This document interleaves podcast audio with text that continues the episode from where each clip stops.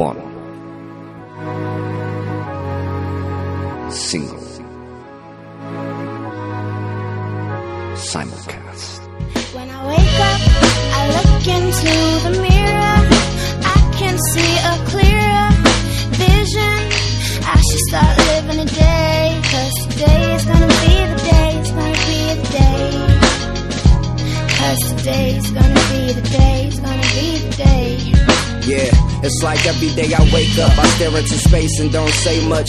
Peer in the mirror, feeling dead from the face up. Coffee pot, cigarettes, morning Jay's Baileys. Slowing down my day before picks up the pace. Beats playing since the night before. Thinking about writing songs, feeling exhausted from times we toured constant. And plus the toxics I sip got me tossed, still tipsy, staring at the city from the spot we call Los Angeles. Every day is like a blank canvas, carving my initials in the planet like I branded. Handpicked to live this life we take for granted like a child with an upright bass. We can't stand it. Smiling through the trouble we face, trying to manage my way without pumping my brakes and staying stagnant. Cause I can sit on my ass or just imagine the madness and get on my path and paint the When I canvas. wake up, I look into the mirror.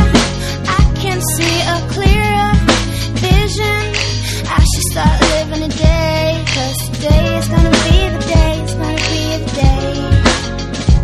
Cause today is gonna be the day. Before I rise and shine like a neon sign, I need the girl of my dreams to give me Einstein and burn the marijuana like Buju Banton is my only bona fide break from these confines. I need to change the scenery like a montage. These kids bringing me the noise like the bomb squad, and everybody coming at me from the blind side. I'm tired. It's hard to open up my eyes wide. I listen to some theme music on the iPod and walk around the crib doing little odd jobs, checking the breath, taking view from this high rise, feeling like I'm checking out a game from the I got to try different things in these trying times. 2010 is different than it was in 9-5. It's come alive time. I picked a fine time for getting open off life like a fine When I wine. wake up, I look into the mirror. I can see a clearer vision. I should start living a day. Cause today is gonna be the day. It's gonna be the day. Cause today is gonna be the day. It's gonna be the day. Uh, yeah. Sunday morning, plan my day out. Whole new blueprint, brand new layout. Deep down, still don't know if it'll play out. But for the first time, feel like I done found a way out. Skin getting clearer in it, feel like I lost weight. Stop and say a prayer for the times I lost faith. Troubles of the world had me in a crossface. Chicken wing, sickening, living so off base. But now it's like I'm in the last lap of the car chase. And I finally understand my right to choose. My preacher man told me it could always be worse. Even the three-legged dog still got three good legs to lose. So you can stop and refresh the rules. Breathe in, breathe out, let it heal all your exit wounds. Something inside said that's the move. And maybe today I'll restart fresh and new. When I wake up, I look into the mirror. I can see a clearer vision. I should start living a day. Cause today is gonna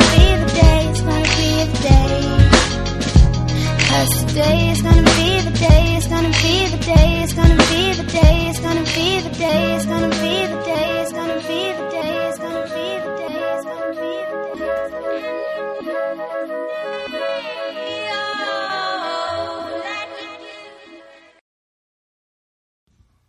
Single simulcast Fat Man Wild Rashani episode 209.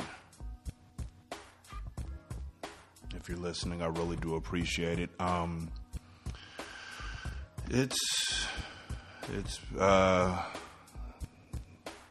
singlesimulcast.com is the uh, website you can check us out at. Uh, you can also find us on iTunes and Stitcher. Um, I'm not good enough. And I say that, and then you hear the laugh, and you're like, he must be telling a joke, but it's it's no joke. I really just don't feel like I am doing good at all, and it's weird because um, there's no reason why I shouldn't be doing well. Um, everything's everything, I guess. Everything's working out. Um, but as you can see, even when everything's perfect, something's going to happen. Um, I do appreciate everybody who's checking it out. I, I appreciate everybody who shares the show. Um, I'm going to stop asking uh, certain folks to share the show because apparently uh, that's a nuisance. And I'm like, dude, I asked you a long time ago. I put out a, a, a statement that said, put your name here if you want to be uh, tagged when a new show comes out. But, you know, people change, things change. Um, it's funny. Um, about about a year ago, maybe a little less, maybe about nine months ago, I did an episode of a show where I talked about how nobody ever changes, and I meant it. I really, I felt that, um, and I think that while I may have felt that at that time, I think I may have been deluding myself uh, because the actual truth is that everybody changes it's just that often you're the last person to know that change is coming. And um, I'm the last to know that I'm changing. Like, it's like the world closes in on you and everybody else sees it getting smaller and smaller, but you're still walking until you're out of space and there's nowhere else to go and I don't feel comfortable talking about this on my own show because I don't want people to feel weird, but I have been advised that I have to I have to try to be more expressive of my thoughts and feelings because it's, it's funny. Um, I tend to spend a lot of time trying to make people laugh. Um, it doesn't always work out. It usually works out better if I'm around uh, contemporaries or people that I know or people who are comfortable with me. Um, sometimes I got told to shut up. That was that was special. Sometimes it just didn't go through the way I was supposed to, and sometimes it's taken wonderfully, which always feels great. Um, by the way, um, the voicemail number is area code 916 572 9016. If you've ever left me a voicemail, thanks. I don't even check it anymore because I, I think the last time I got a voicemail, it was from um, a guy telling me how wrong I was, which I'm okay with. You know, constructive criticism is good, but this is the same guy who had spent the better part of a year saying that I was a fake and a fake Christian and a bad person and had like shows, shows set up uh, where his listeners would call in and just say the worst things. I think that's when I first wanted to kill myself.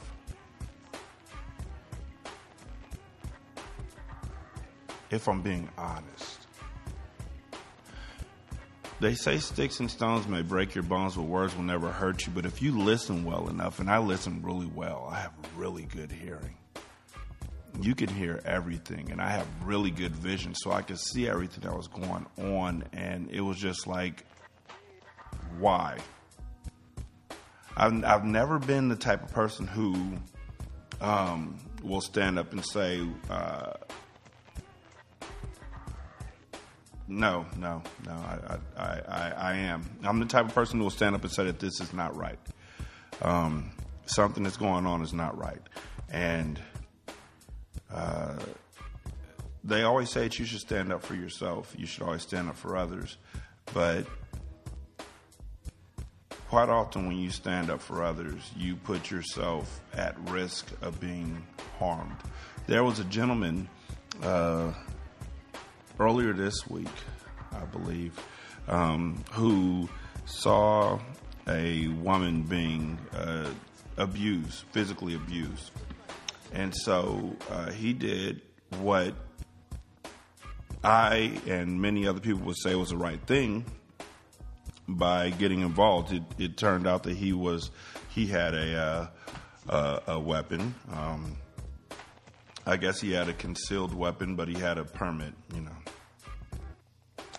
And the guy that he was trying to uh, get to stop the assault had already ran to his vehicle after shooting his uh, after shooting the woman involved in the um, issue. Um, and this guy turned around and stuck his hand out the window of his car and shot this man in the head. And the man died. Heroes don't last long. I mean, villains don't last long either, but heroes don't last long at all. Um, only in the movies. What usually ends up happening to heroes is they die. At least from what I've seen. Um, heroes either die or I sound like Batman when I say this. They either die or they live long enough to become a villain. Um, and I've seen both. I became a villain, or I was villainized um, because friends. Um, the email address is singlesimulcast at gmail.com. Um, I don't know how long this episode is going to be. I just really need to talk. I really need to get this out.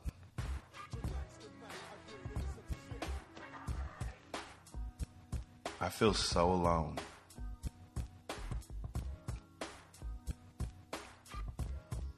Like I uh it's weird, and I don't know. I, I, I, I, figure there's somebody else like this in the world. I can't be the only person, but it, it, it's. I want friendships until I get friendships, and then it's like you're too close.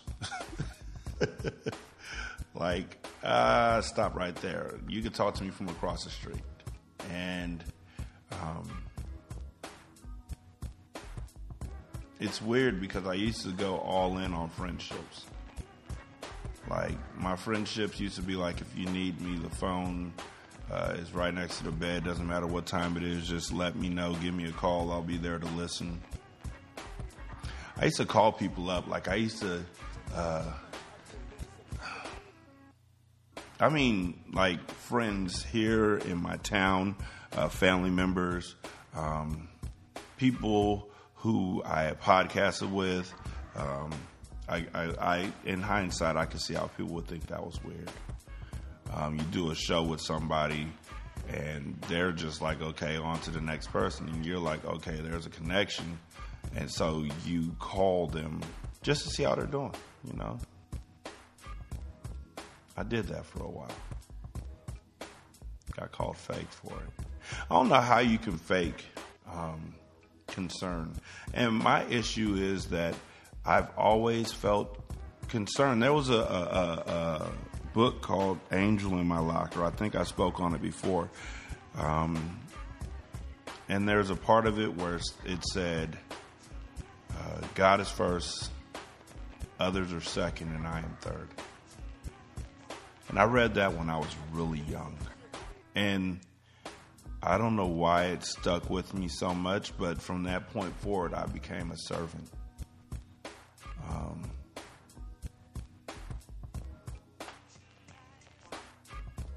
I would much rather see your happiness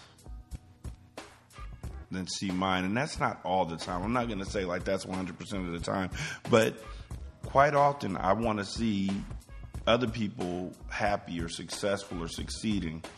Um, and it, it, it again it often turns around to bite you.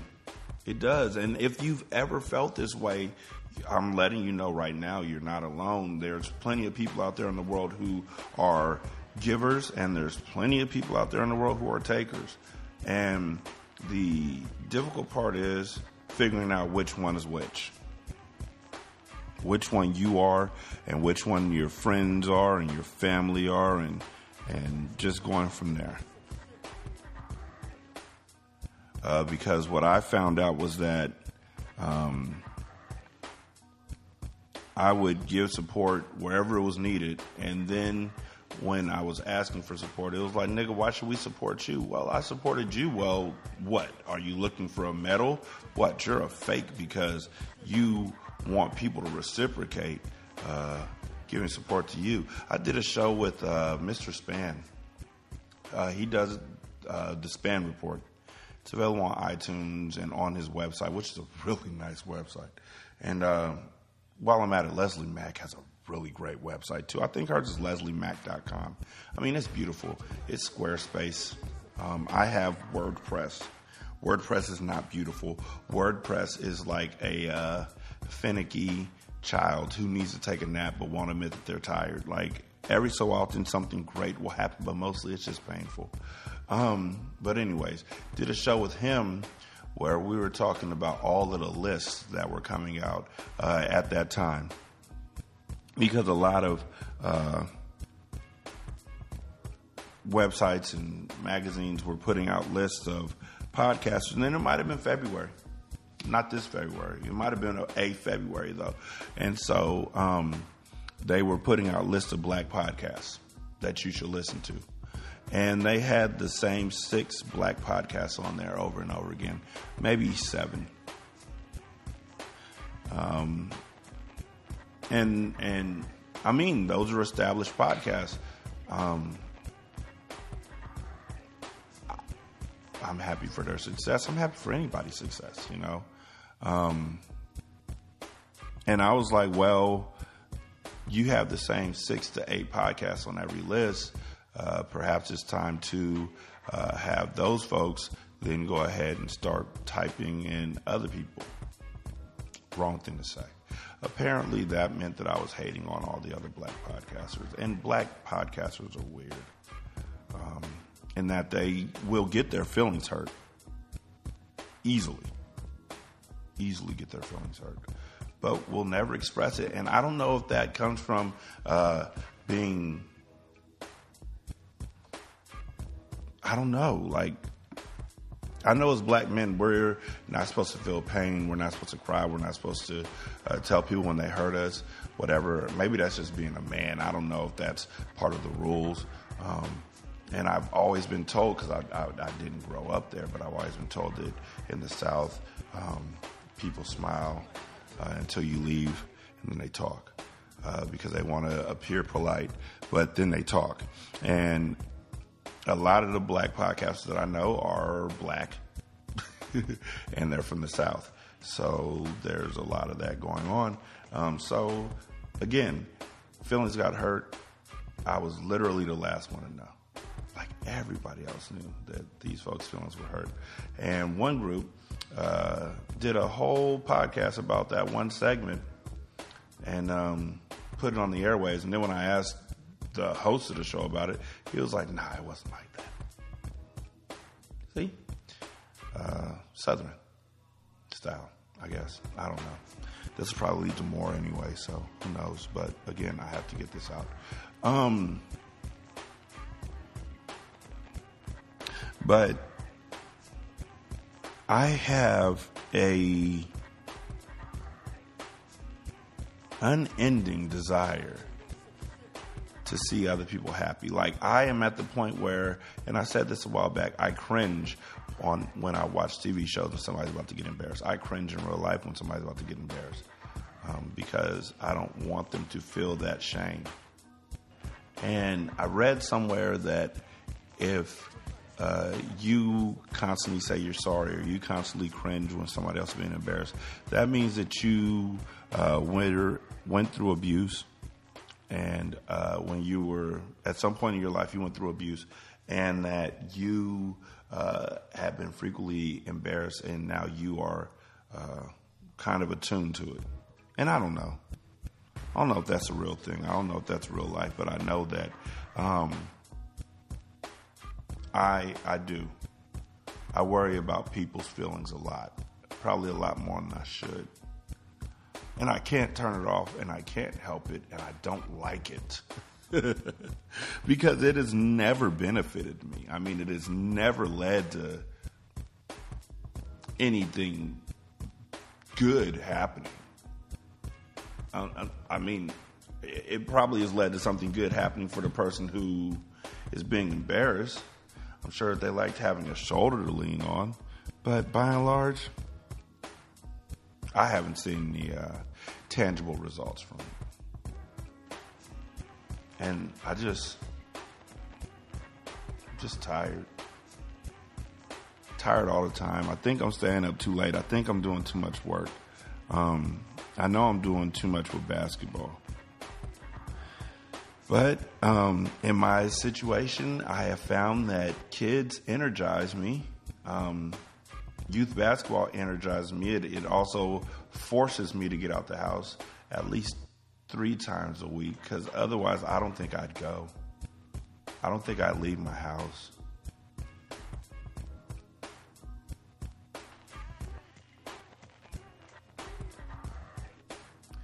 I don't know. I don't even know why I'm down right now. Like I said, I don't know. Everything should be great, but yet I just have this pit in my stomach, you know, just like this ebb that's just saying that everything is not going to be okay. And I, I, keep listening to songs like the one that I was playing at the beginning of the show, uh, that I should just live for today because uh, today's going to be the day. And I will wake up and I, I look and I feel great and I'm just ready to go out and attack the world. And then it stops, it just tapers out. And I've done shows like this before. I did Ignite. I can't cry. I can't yell. I'm just here.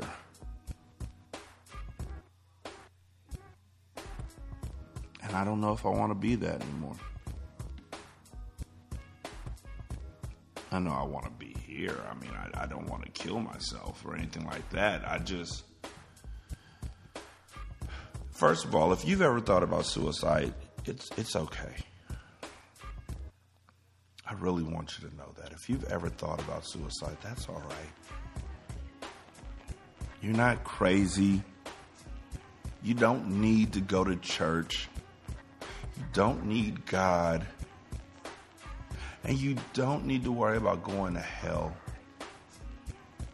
I have yet to see in the Bible that that is the one unforgivable sin. This is not Harry Potter and abracadabra. It doesn't work that way if you've ever thought about committing suicide, that means that you're in a place where you're in a hole, and the only way that you think you can get out is to really just get out. And that's scary. That's scary for you. For you to be in that sort of a situation has to be terrifying. Peaceful. I mean, relaxing because you've taken a weight off your shoulders because you know that it's about to be over. But at the same time, it has to be scary because what happens next and what if this happens? And I just want you to know that I'm not going to judge you.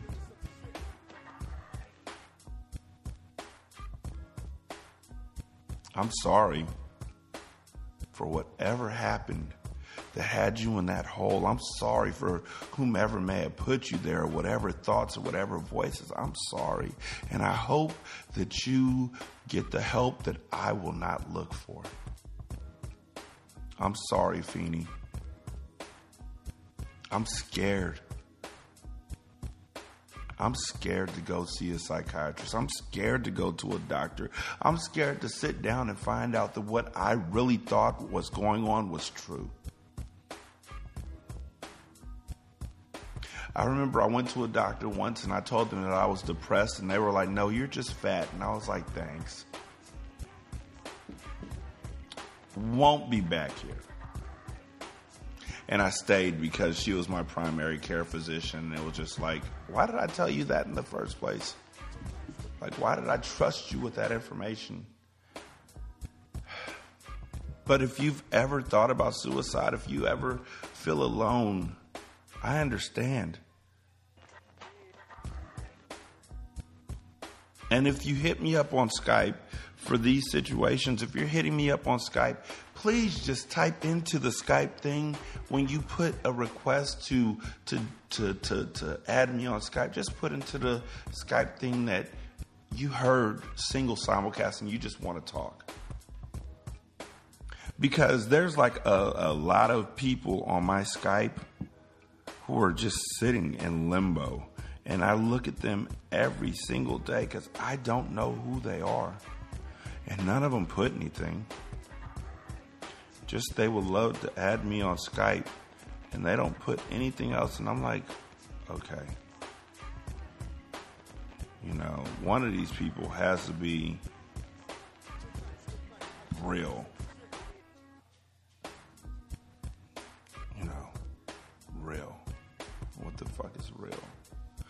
Um.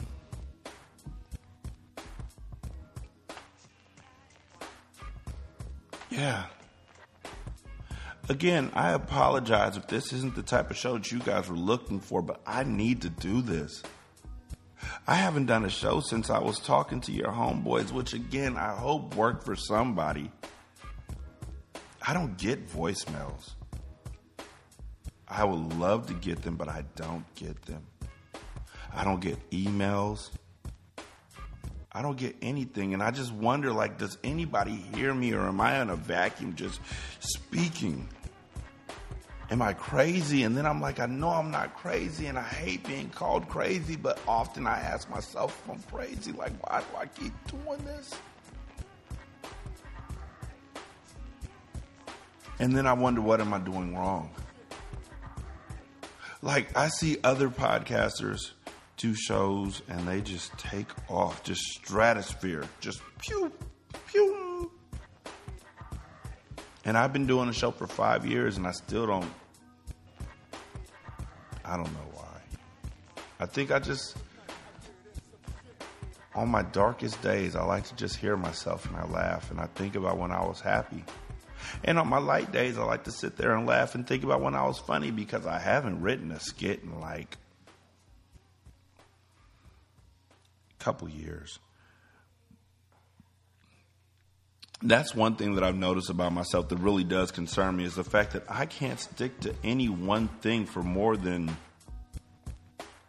a year or two. I've my job, my job and my marriage and being a father. Those are the three things that I stuck with the longest and I am just awed by that.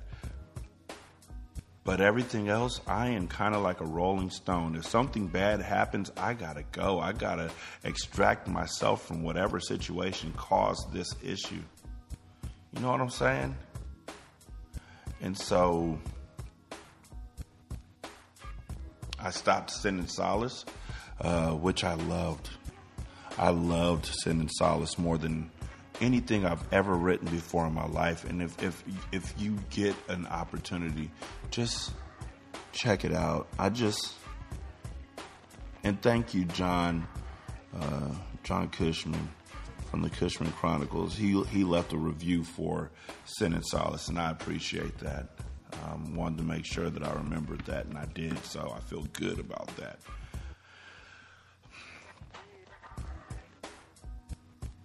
I've always noticed that people who when when I say that I would like reviews, I would like feedback, I would like some sort of words. The people who tell me that I don't need them are the people who are already getting them. Like, come on, man. If I tell you that I need food and you're like, no, you don't, but your mouth is full, I'm not gonna bribe you. I'm not gonna say if you do this, I'll do this no matter what. I'm not gonna do any of that. I'm just gonna say I I run a good show. Do good work. And sometimes it's funny, sometimes it's serious, sometimes it's, it's brutal. Sometimes it's really fucking brutal. But I'm trying. And, um, yeah. So again, 916 572 9016. Uh, that's the voicemail number, I think. 916-572-9016, I think is the voicemail number. Um, the email address is single simulcast at gmail.com. Um, and yeah. We'll be right back. Fat Man Wild, play some music. This is single simulcast. This is single simulcast with my daddy Rashadi. Peace. Nakupenda pia, nakutaka pia, penzi we.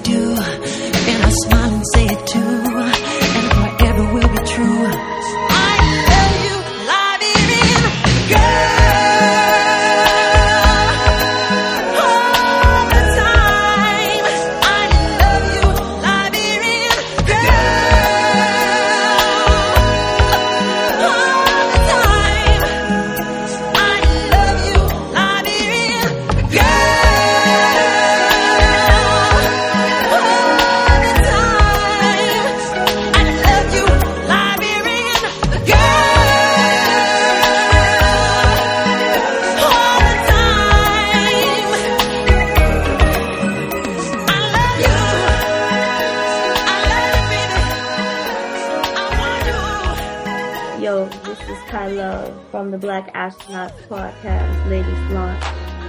If you want to know what makes my flower do, then you need to listen to the single simulcast. Sorry. Comment être avec toi. Je crois que ça va être quelque chose qui me soutient. Turn the lights down low. Come join me this evening. I know what you want. I'ma lay it down now. Don't let up. Come enjoy this ride. We're too grown for any speed and I love and quality time. Come let me into you. I want you, babe. For love and, and please and, hey, babe. For a lifetime of love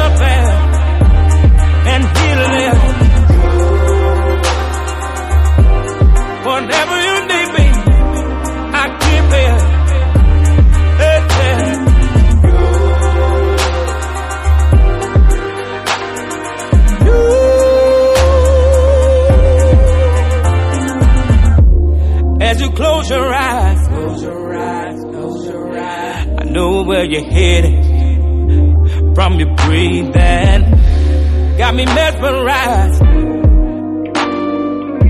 No way to take it, but take it all in.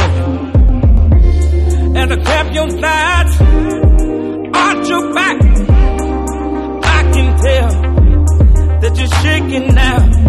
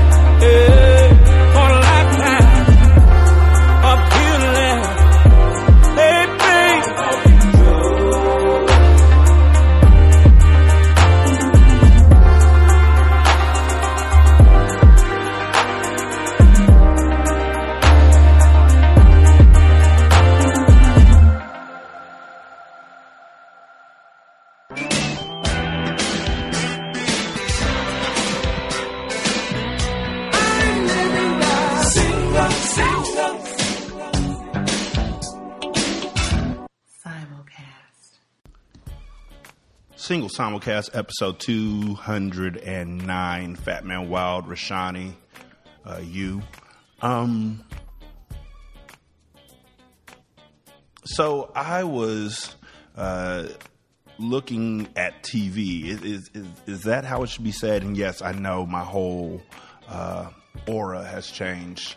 Um I can't do anything about that. Um all I can do is be grateful and push through while it's here. Um, so I was looking at TV, um, which is what I think old people say when they talk about watching TV. I was looking at the tube. I was looking at the telly. I was, where is telly? You know, the one from, um, Sesame Street. Is he even on there anymore? Him and Herry Monster. Remember them? Like it wasn't just Elmo and it wasn't just Big Bird. I, I haven't seen Sesame Street and Devon is eight, so I haven't seen it in at least three years. But I know that when I was watching it with him, I was struck by the fact that I didn't see Telly or or or Harry or or um, really that was it. I didn't really pay attention to anybody else. Um, I know Mr. Hooper's dead, but anyways, I digress. Um, I was watching television uh, with my beloved. Shut the fuck up, Jay. And um, a commercial came on. And the commercial was one of those uh, sweeping um, love stories where it's like, he never knew he could find love. I've tried so hard But everybody that I find seems to love me for my money and not for me. How can I find somebody to trust? She was just looking for a friend. I've been hurt so many times. I can't bear to have my heart broken again. I will never ever love again. Now that he's dead, they met on accident. Excuse me, miss, you dropped this. Thank you so much, good sir. I don't know where my head is today. I just. it was a hard road. I don't understand why you're seeing that man. You need to back away from him right now. He's bad news. I'm the woman that you forgot about way back in your past who popped up out of nowhere to say that I love you and I want to be with you forever. And I was your first third grade crush. So now you should love me too. Watch as these two star-crossed lovers find each other and lose each other over some bullshit. And then find each other again just in the nick of fucking time before she gets on an airplane to fly where she has never been before. A romance story with no comedy whatsoever. Brought to you by a book writer that you've never read. I think I love you today. I mean, seriously, that's that. That was the commercial that I saw today while I was watching um, Scandal. I think I was watching Scandal with Nisha. Maybe it was NCIS, whatever. One of the two. She was watching it. I had already seen Scandal, so I was like just waiting for her to get to the bombshell that happened. You know what I'm talking about. You know what I'm talking about. Dap, dap, dap. Anyways, um, so I'm watching this commercial, and I am struck by the fact that there are. Um, there's no black romance stories. If I type in black romance stories, you know what? Nope, nope, nope, nope. Let me start off by typing in romance stories. I don't want to put a uh, a subtitle on it. I don't want to put a race on it. I don't want to put anything like that on it.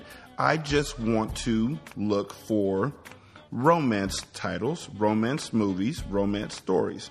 So, um, y'all know how I get down. Give me just one moment. Hmm.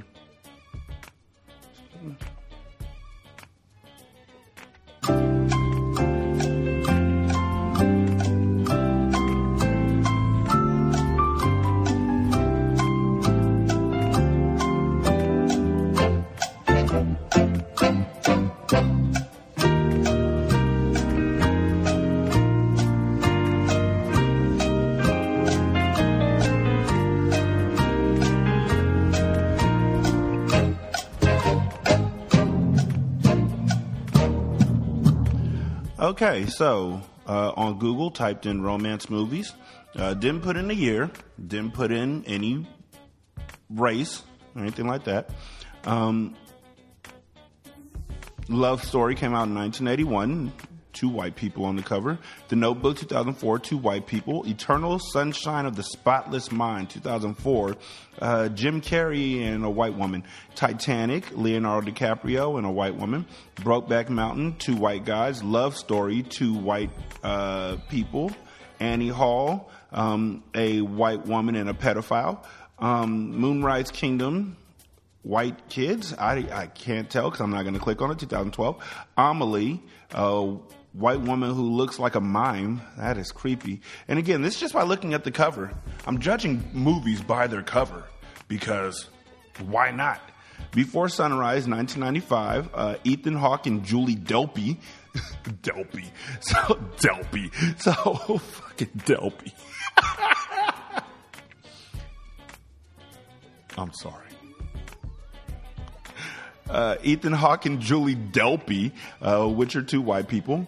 Punch Drunk Love, 2002. That's Adam Sandler and a white woman. Uh, Casablanca. We know black folks weren't allowed in movies in 1942. Uh, the Age of Adaline, 2015. Two white people. Dirty Dancing. Dancing. That should be black folks, right? Nope.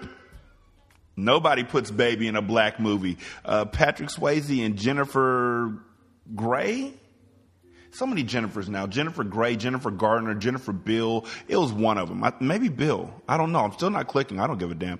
Love Actually, starring white people, Chasing Amy, which, by the way, just want to get it out the way. Um, the woman who was the uh, lead on Chasing Amy, jo- Joey Lauren Adams, biggest fucking crush. Had the hugest crush on her. I have no idea where she is now, but man, that movie um, other movies, don't know. Can't say what movie she was in off the top of my head, but I just know gorgeous, gorgeous woman with this wonderful voice. And then met my wife. She has the same voice. Don't need Joey Lauren Adams anymore, but fucking incredible. Just a beautiful woman. Anyhow, Blue is the warmest color, featuring two white people. Juno, featuring Michael Michael Cera and um, uh, the girl from uh, The Last of Us, Ellen Page. Um, Forgetting Sarah Marshall, featuring that uh, aggravating uh, British dude and Kristen, uh, whatever her name is, from House of, from uh, House of Lies. Um, and that show that everybody loves, Veronica Mars, never saw it. Silver Pl- Linings Playbook, starring uh, white people, uh, romance complicated, white people, ghosts, white people, Harry Met Sally, white people, WALL-E, fucking cartoon starring robots. There's no black people in WALL-E either. Say anything, white people in a boombox. Before sunset, white people. Edward Scissorhands, white people. Pride and Prejudice, white people. Roman Holiday came out in 1953. You know who's in that one. His Girl Friday, 1940. Don't have to say anything. Atonement, white people. Sleepless in Seattle, white people. I can do this all day long because the movies keep scrolling and I haven't seen a black person on the cover of a romance yet. Now, if I put in romance comedy, then black people might show up. You know, they might show up as like a, a sidekick or a co-host or something like that. Um, the first one I get to is five pages in. Comes out in 2016. It's called The Perfect Match, and it stars uh, Donald Faison and Paula Patton. And it's a romance comedy. And that's the thing. We don't get romance movies. I don't know if it's because they're fucking boring or it's because they think that we won't go out and see them because they are fucking boring or that we won't go out and see they're really fucking boring or that we won't enjoy them because it goes over our heads or if they don't think that black folks are capable of love. And, and you know what? Let's just, let's just put it all the way out there. People of color. I don't see any people of color in any of these movies. Asian, Indigenous American, Hispanic, Black. I don't see you. You're not here. This is a genre that has been completely dominated by Caucasians, and nobody notices because we get hitch. And we get act like a man or think like a woman, act like a man, whatever that show is called, we get that one. Matter of fact, hold on. Let me type in black romance and see what comes up. I'm just curious at this point.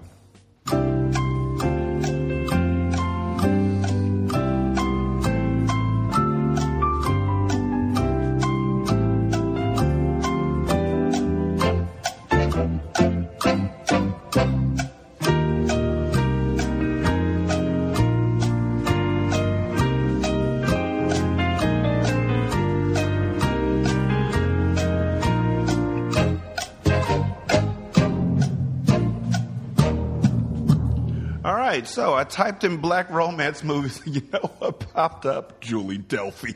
You know what popped up? Um, BET.com.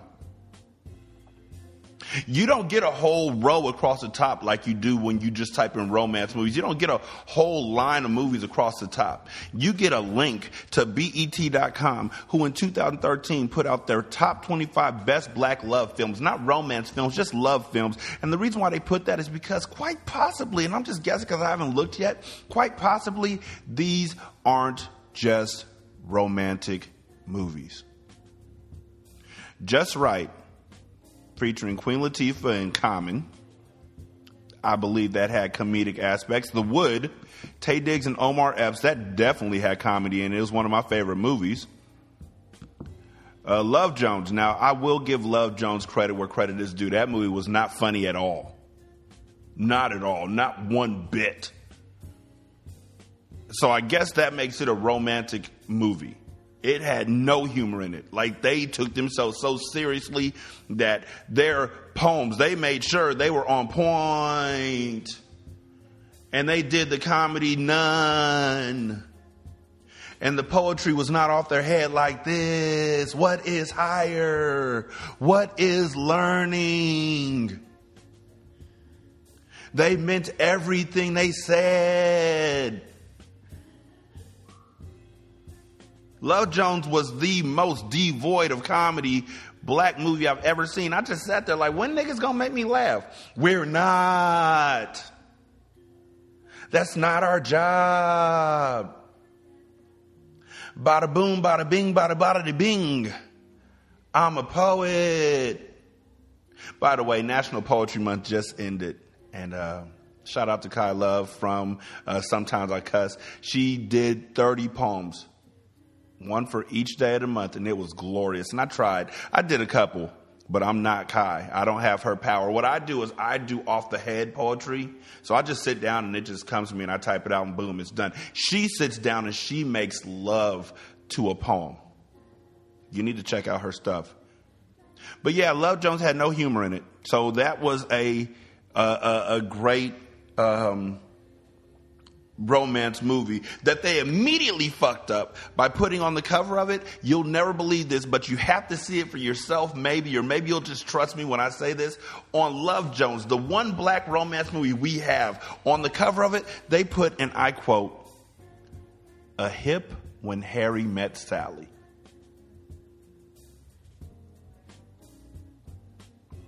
They immediately had to base it back to a white romance movie. They couldn't just let it stand alone on its own merits. No, they had to compare it to something that they think white folks would be attracted to. They're scared to put us in that genre. They don't think we belong in that genre. Love and basketball, sports, the inkwell, comedy. Thinking of the inkwell. I just remember being really disappointed in the Inkwell because that was uh, Larenz Tate's first movie after Menace to Society, and I knew he was gonna shoot a nigga. I just knew it. You didn't have to tell me twice. I knew he was gonna shoot somebody. The inkwell was gonna be the spreading red ink on somebody's chest as old dog fled to the inkwell to hide out from somebody and shot somebody because he was hiding out after he got revenge on them fools that shot up. Uh, Damn, what was that nigga's name in uh, Menace? That was O Dog. That was Chauncey. That was A Wax. Tay, Todd, Troy, Trey. No, Trey was uh, Boys in the Hood. Now this shit gonna drive me crazy. This some bullshit. Kane, Katie Kane. Get revenge for that nigga. He died. That was a love story. Jason's lyric. Jason's lyric was a love story. Cause, but what I remember most about it is naked ass. The best man was a comedy. Don't care what you say. It was a comedy. It had great aspects. I cried on the second one. I've talked about that on my show. Uh, but it was a comedy. It was a romance comedy. Brown Sugar, romance comedy. Mos Def and Queen Latifah are comedy. That nigga Boris Kodjoe was comedy. God send me a man. Are you fucking serious? This is where we're at. They're saying that the top 25 black movies, number nine is God Send Me a Man. Number 10 is Why Did I Get Married? Which is not a romantic movie. It is actually horribly, horribly sad. Jill Scott gets fucked over throughout the movie. That is a horrible, horrible movie led by Tyler Perry's continued distaste and distrust and dislike of dark skinned black men and black women. Has you typecast? Didn't want to say that, but it's right there. Has you typecast? If you're a certain type of woman, you got to be a shrew. If you're a certain type of man, you got to be an asshole. Just saying. A thin line between love and hate. Comedy. Martin Lawrence. He can't do nothing serious. Jumping the Broom. That was a comedy. I know that because Mike Epps is in it. I don't even have to see the movie. I just know by looking at who's in it. And by the way, Paula Patton has been in two of these love stories. Poetic Justice. Um,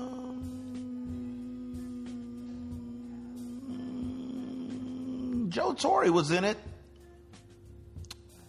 Kind of makes it a comedy. He was the comedic relief. I mean, it wasn't a comedy, it was a love story, I guess.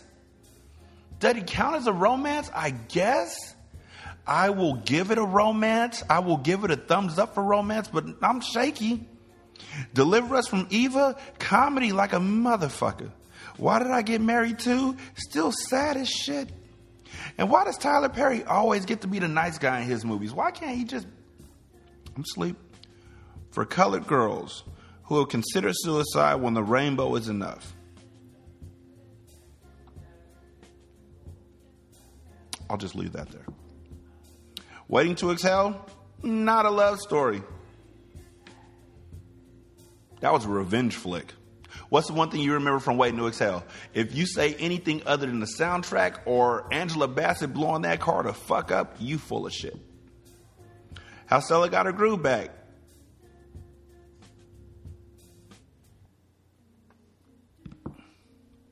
Their eyes were watching God.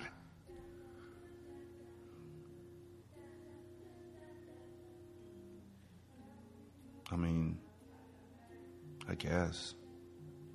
Zora Neale knew how to write the fuck out of a book, so that probably was a romance. I, I didn't see it. Carmen Jones. Oh, golly, Dorothy Dandridge. That wasn't a love story, though. That was a, you don't like me, so I'm to get you. I'm to get you. You, you to want this. That's what that movie was. So that don't count. uh, let's see. Being Mary Jane. Looking for love in all the wrong places. I I guess. Uh, Purple Rain. Nope. Nope. Nope. Nope. Nope. Nope. Nope. A son of an abusive relationship abuses his girl because Chris Brown excuses.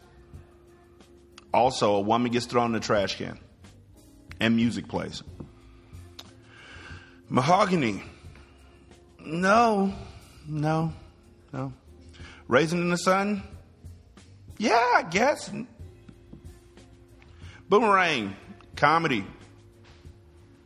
Best black love story of all time comes out Monday, February 16th. I don't know, but I doubt it too because Cuba Gooding Jr. is in it. And just look at that nigga's face.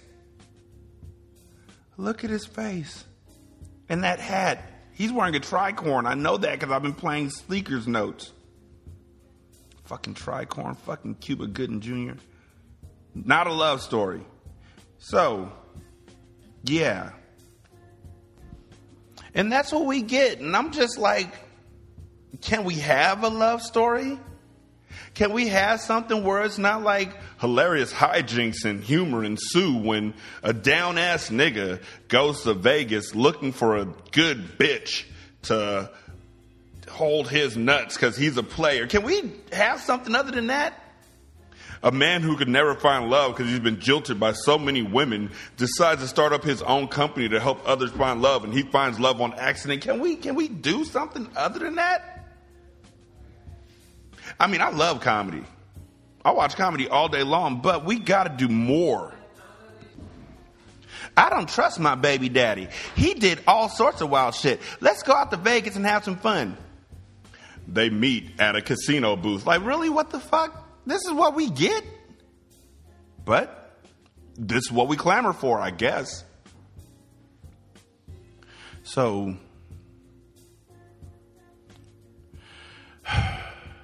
so earlier this month, um, Afrika Bambaataa, who, for those y'all who don't know, because why the fuck would you, um,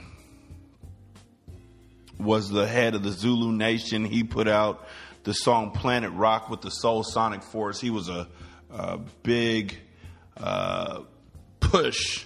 He was a big. He was a bigger figure in the world of hip hop in the early '80s when hip hop was first starting. Um, he was the uh, he he he put out Planet Rock. I don't know anything else he put out to be completely honest with you. Um, the one thing that I remember from that song is zoot zoot zoot zoot zoot zoot zoot zoot zoot zoot zoot zoot because I always thought that was a horrible lyric. Um, but apparently, what he did was enough to get him respected by uh, hip hop heads uh, throughout the history of hip hop. Um, which you know, that was, uh, I guess. But anyways, um,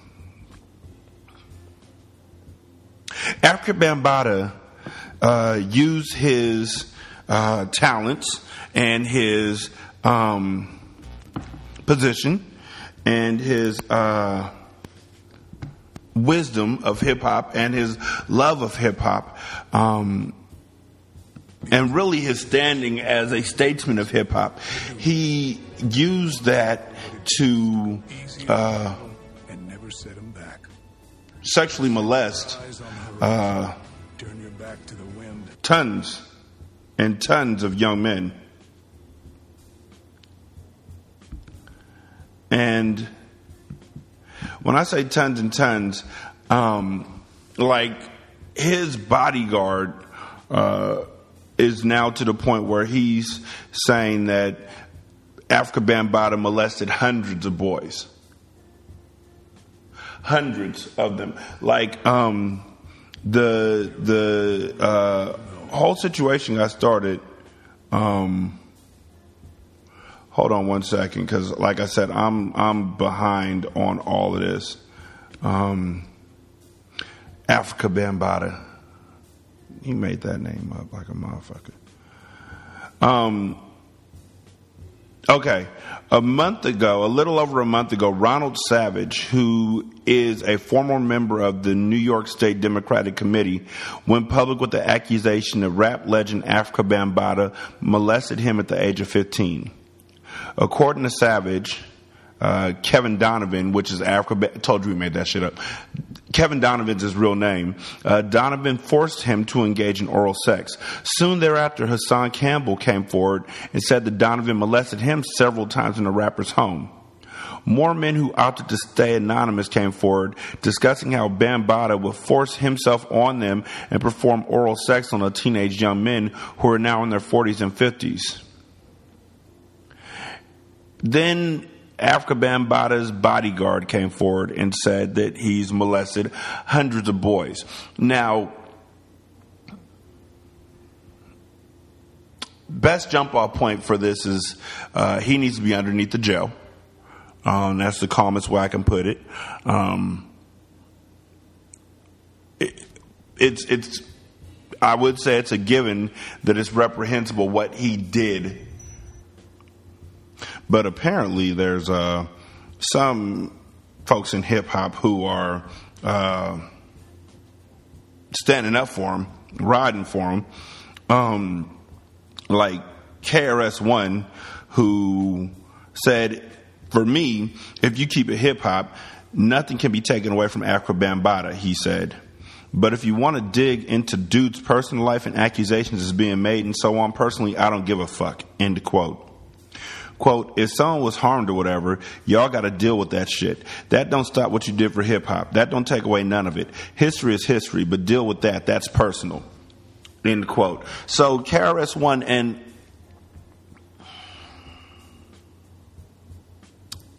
KRS One is letting his hero worship and his history of and love of uh, music cloud the fact that his uh, contemporary, his uh, fellow artist, his whatever, is a stone cold rapist.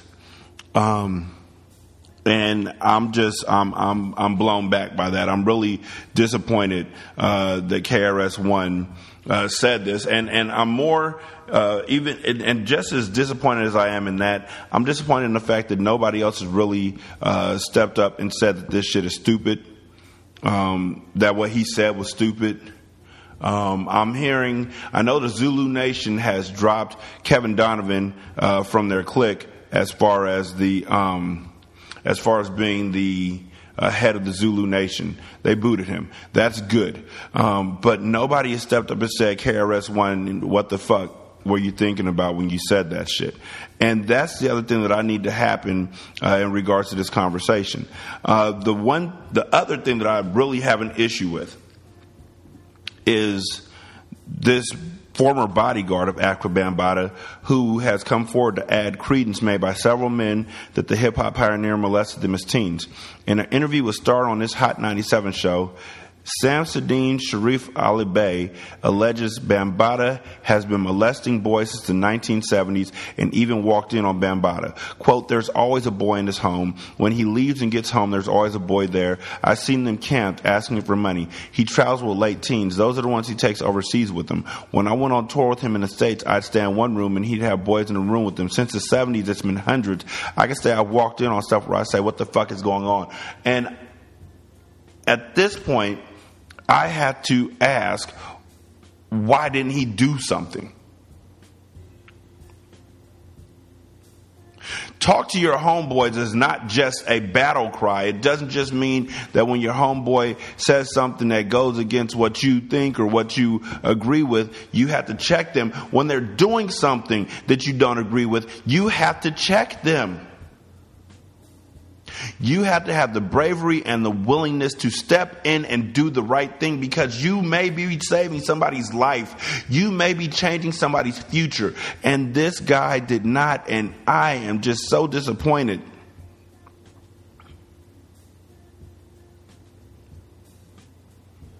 I am so disappointed that this bodyguard let this happen for 46 years? 1970s, it's vague. But he said since the 70s, I'm going to say 79. So 37 years, 47 years? No, 37 years, yeah. He's let this happen. He never called the cops. He never said anything. And I'm wondering why. Is it because of money? Is it because it was his homeboy? Is it because that was his job? That was his livelihood? I, I don't I don't really understand what would go through your head when you see a young teenager being molested for you to just turn around and walk away. For you to walk in on that happening and be like, "What the fuck are you doing, dude?" and just turn around and walk away. I don't I don't I don't that doesn't register for me.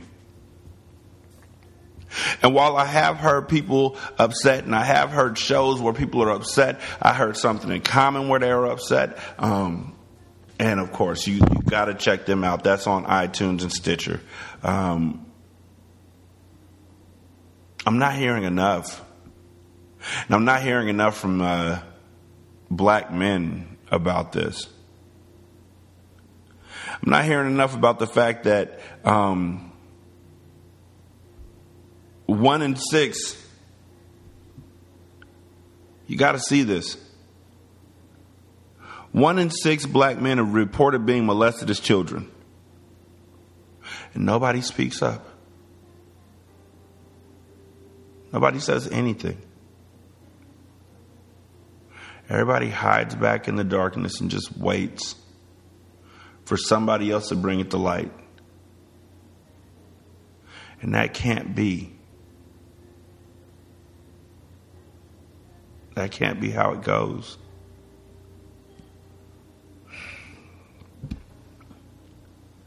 I figured that at this point in time, somebody has told KRS One that he needs to uh, turn his life around.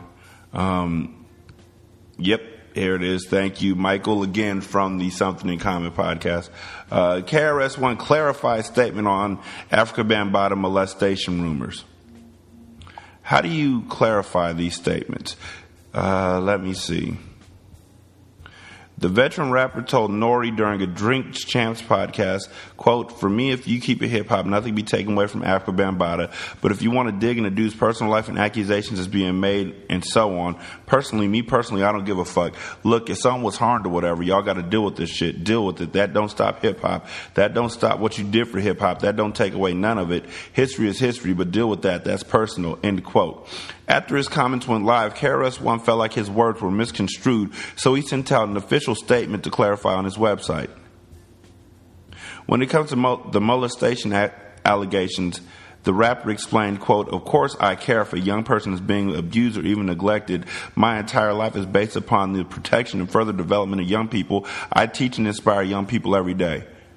He added, but as you can see, irresponsible headlines like KRS-One doesn't care if Afrika Bambaataa molested kids and trying to turn a funny song I did years ago into some sort of question regarding my character is precisely the type of sensationalist gossip which I don't really give a fuck about.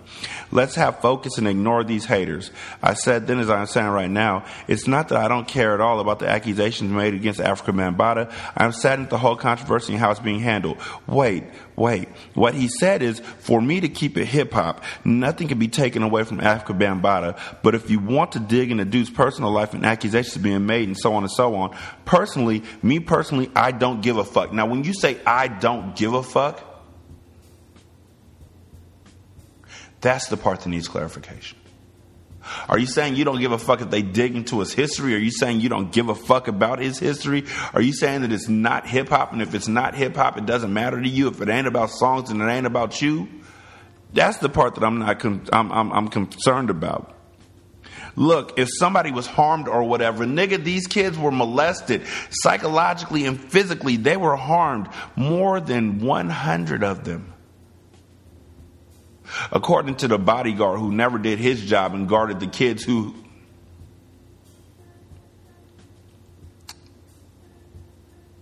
More than 100 if somebody was harmed or whatever, y'all got to deal with that shit. It's not shit. And you saying it like that makes it sound real dismissive. Really dismissive. You could do better than that, son. Because what you're saying right now, what you're laying out on your uh, on the table, doesn't really jive with what you said the first time. And what you said the first time when you didn't have time to think about it, those are your truest thoughts. You didn't take time and pull out a pad and a pen and write down lyrics so then you could spit those lines in, uh, uh, uh, on that podcast. This is off the dome. This is all you. You know how that goes. You're a lyricist. You know what it's about. You know what it is, and you know what it is. And if if if somebody says something on a freestyle and they're just sitting there, I trust that a lot more than I trust a written lyric. I tend to think honesty is more off the cuff. You don't have time to think about honesty. You don't have time to make an honest statement. You have time to finesse an honest statement, but usually if you answer like that, that's your honest statement. So your honest statement is that you can't you you you don't give a fuck. Personally, he doesn't give a fuck. I'm just looking at what he said. I mean, he can clean it up all he wants, but what was said, personally, me personally, I don't give a fuck. And personally, me personally, I never gave a fuck about KRS One. I like that "Who Protects Us from You" song, but really, I, I I'm I'm West Side. I ain't hear too much of his shit that really appealed to me anyway. So the nigga saying that he don't give a fuck about kids being assaulted and then turning around and saying he works with young people, these young people need to give him a side eye. Like, dude, you need to dig deeper. Because your truest thoughts, the ones that you that came off the top of your head were this and this and this. When was that initially said? I need to find that out when he initially said that because let's see here. KRS One defends Afrika Bambaataa. That was on the second. That was on the second of May. He then came back and clarified it on the seventh, which means he had five days to go ahead and think of what he said. Because he just arrived in Barcelona. That's the reason for the delay. That was a five fucking day flight.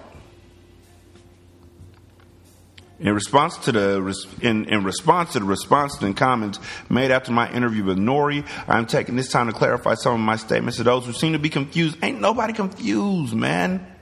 You know what? I ain't used this in so fucking long, but I believe, I believe, I believe that it is time to bring this shit out of the woodworks or out of the closet. What kind of fuckery is this? I don't, I don't, I don't know how to deal with excuses. I'm like, look, if you make a mistake, own it. If I make a mistake, I try my hardest to own it. One headline said that I one headline that I read stated KRS One doesn't care if Afrika Bambaataa molested kids. Wow, really? Fortunately, anyone can go to the audio and our video recording of my entire interview with Nori and see for themselves just how irresponsible such headlines are. It seems that people will say anything to draw attention to their site. I am indeed concerned about the accusation made against Afrika Bambaataa, Kevin Donovan, but I will not become entangled in a controversy that seems to be less about justice and more about self promotion and revenge. That is the same shit that niggas say about Bill Cosby.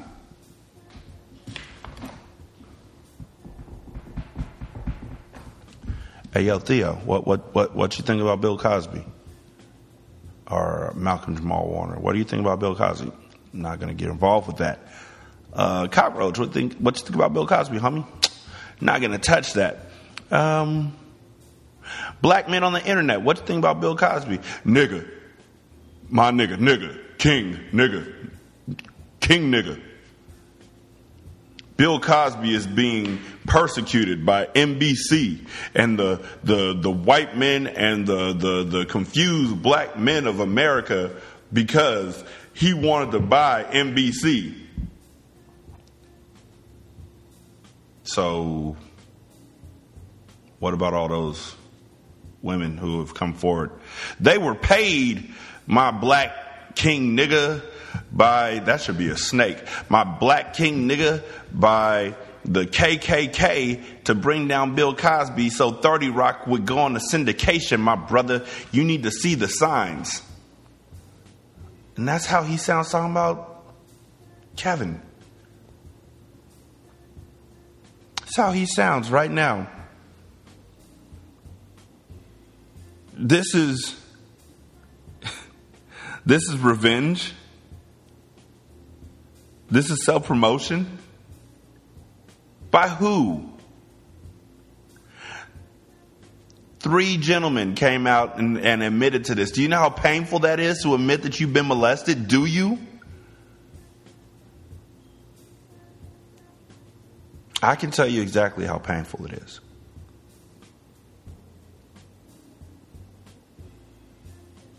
Because every day I want to come out and talk about stuff that happened to me when I was younger, and every day I draw it right back in.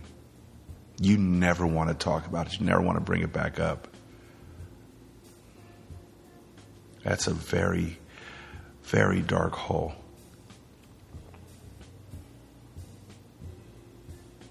It's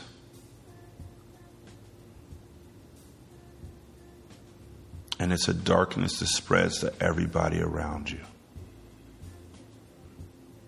And it's just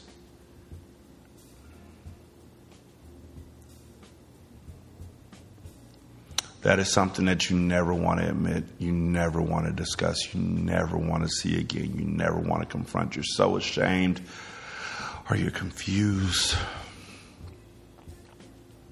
And you just, I was six.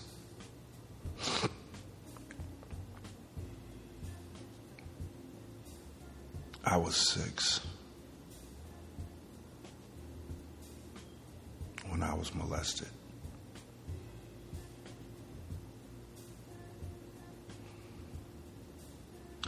And the person who molested me was a family member. And I don't know if they had been molested and in turn molested us. But I was six.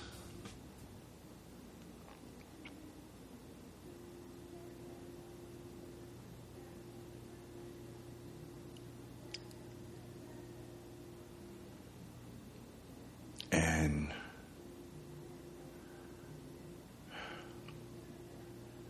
I was told that it was a game. Everybody played it.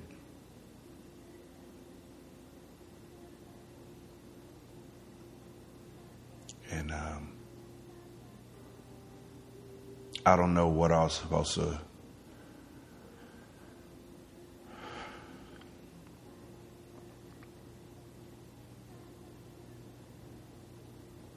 if I was supposed to be doing that, I didn't. I didn't because these are family members, and you trust family, and um,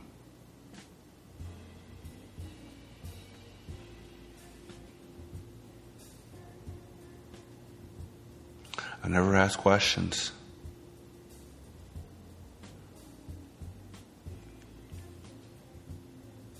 with uh, my family dynamic, I was often the one on the outside looking in.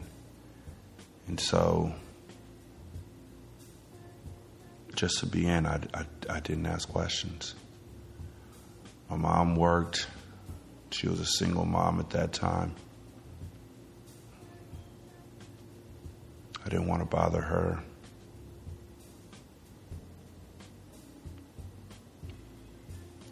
I was six.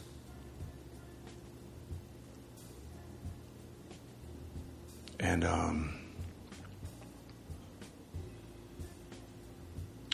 as I got older, as I uh, became more aware, I, I realized now that I drew into myself a lot more as I got older and realized what had happened. I began to converse with myself a lot more. I wasn't as outgoing as I once was. I didn't know what real love was. I, I don't know. I didn't. I know. I, I know. I know. I know. I have trust issues.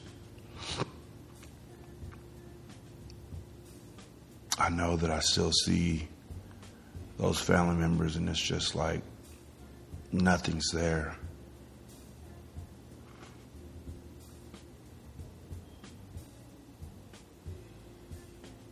I know I used to wonder is everybody doing this?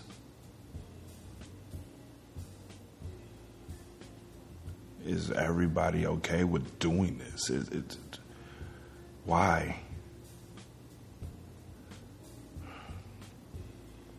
I was six. I was 30 years ago. And, um,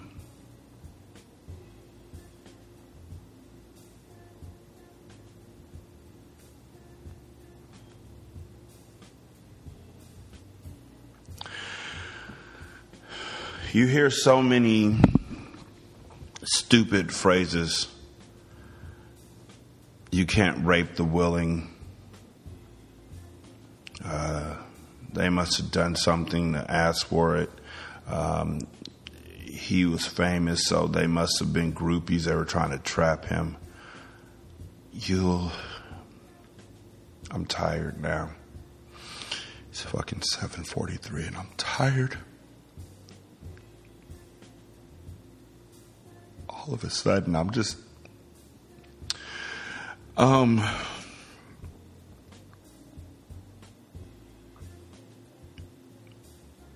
There's no way. I cannot I won't I won't believe ever that there's any way that kids are setting up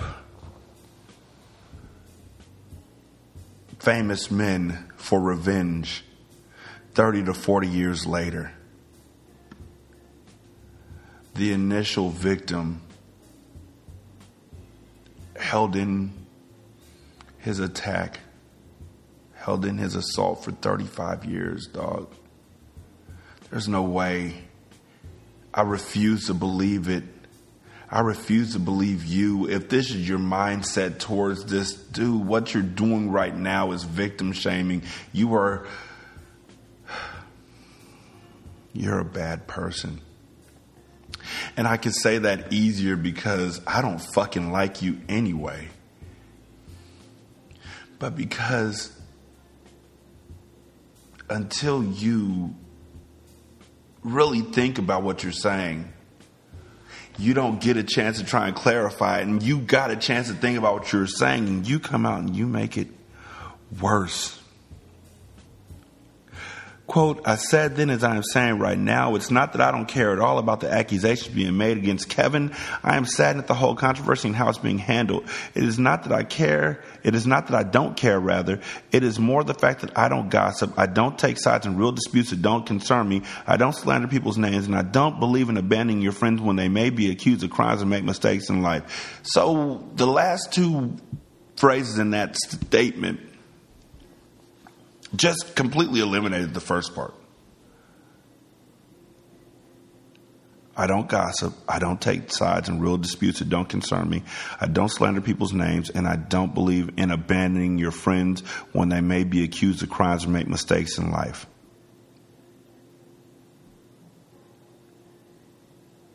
So basically, all that other stuff was just canceled out by this, my friend, and I'm riding with him no matter whether he's right or wrong. And you know, Black men,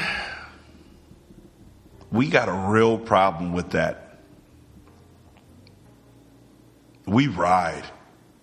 It doesn't matter what we're riding for. If it's for our friend, we will ride. It Doesn't matter who we're riding against, we will ride. It Doesn't matter the reason, we will ride. And you know what? The funny thing about it is, when it's all said and done, the person that they were riding for will likely usually look back and be like, that was a fucked up situation. But everybody who was riding for him will be like, dude, remember that? Because they don't really have anything invested in this situation. KRS One doesn't have anything invested in this situation. But, dude, talk to your homeboy. In this situation, you have an opportunity to say, I've been friends with Kevin for a really long time. However, in light of current situations, I am standing behind these 100 men who are stating that they were molested by him. I, I'm praying for my friend. That's really all you got to say. Not my position is clear. At this moment, I, all, all I am seeing and hearing regarding Kevin is gospel sensationalism. And like I've already said, I don't give a fuck about all that. I don't apply my mind to gossip and slander. Slandering the accused for the sake of slander is not justice, nor is it the seeking of justice. I would like to see justice and healing for both the accusers as well as for the accused, but continuous slander and disrespect are not healing anyone or even correcting the situation. Disrespect and slander is never an indicator that true justice is being sought. Disrespect and outright slander proves personal vendettas and revenge against the slanders, and I don't participate in such immaturity, nor am I naive to political setups and character assassinations. Nigga, you just put out a diss song on MC Shan like 22 years after the initial beef happened.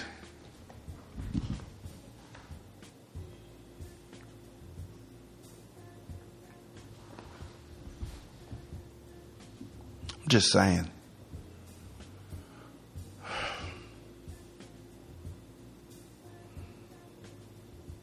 Isn't a hip hop beef all about slander, disrespect, gossip, innuendo? Isn't it? Those are written too, so it gives you time. It, may not be true to you. It gives you time to think of what you're going to say, your comebacks, and all that kind of stuff. But isn't it? Instead of using one's mind and time to gossip about Afrika Bambaataa, I think we should look at closely at what it means to hate. So here's the, I think they call it straw man argument.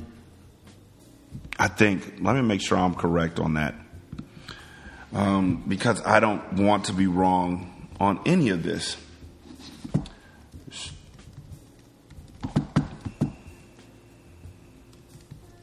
Straw man argument. I'm not even going to play the music for this one. I hope that I'm right with this one because if not, then um, I've also heard gaslighting. Um,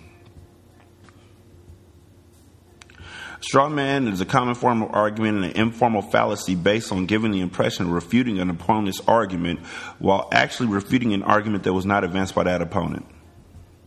No. No. I thought that it was more him saying, "Look at what's in this hand," while he hides what was in his actual hand. If you were paying attention to, he hides what he had in his other hand, like a misdirect. That's what this is: the misdirect. There is no forgiveness, justice, or healing on any level when hate is involved. Hate is also a federal crime as well as a spiritual disease. Did, did you feel that side eye? I, I, and hate is what is leading the charge against Afrika Bambaataa. No, motherfucker. What is leading the charge against Kevin? What's leading the charge against Kevin are the accusers. If you can tell me that there's a reason that's all I'm asking for. Just give me a reason to believe that Ronald Savage would lie after so many years. Give me a reason why Hassan Campbell would lie after so many years. Give me those. Otherwise, you need to just stop. You need to just stop.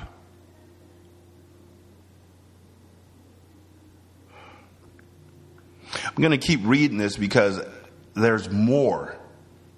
Like, he really thinks he's speaking truth. This is.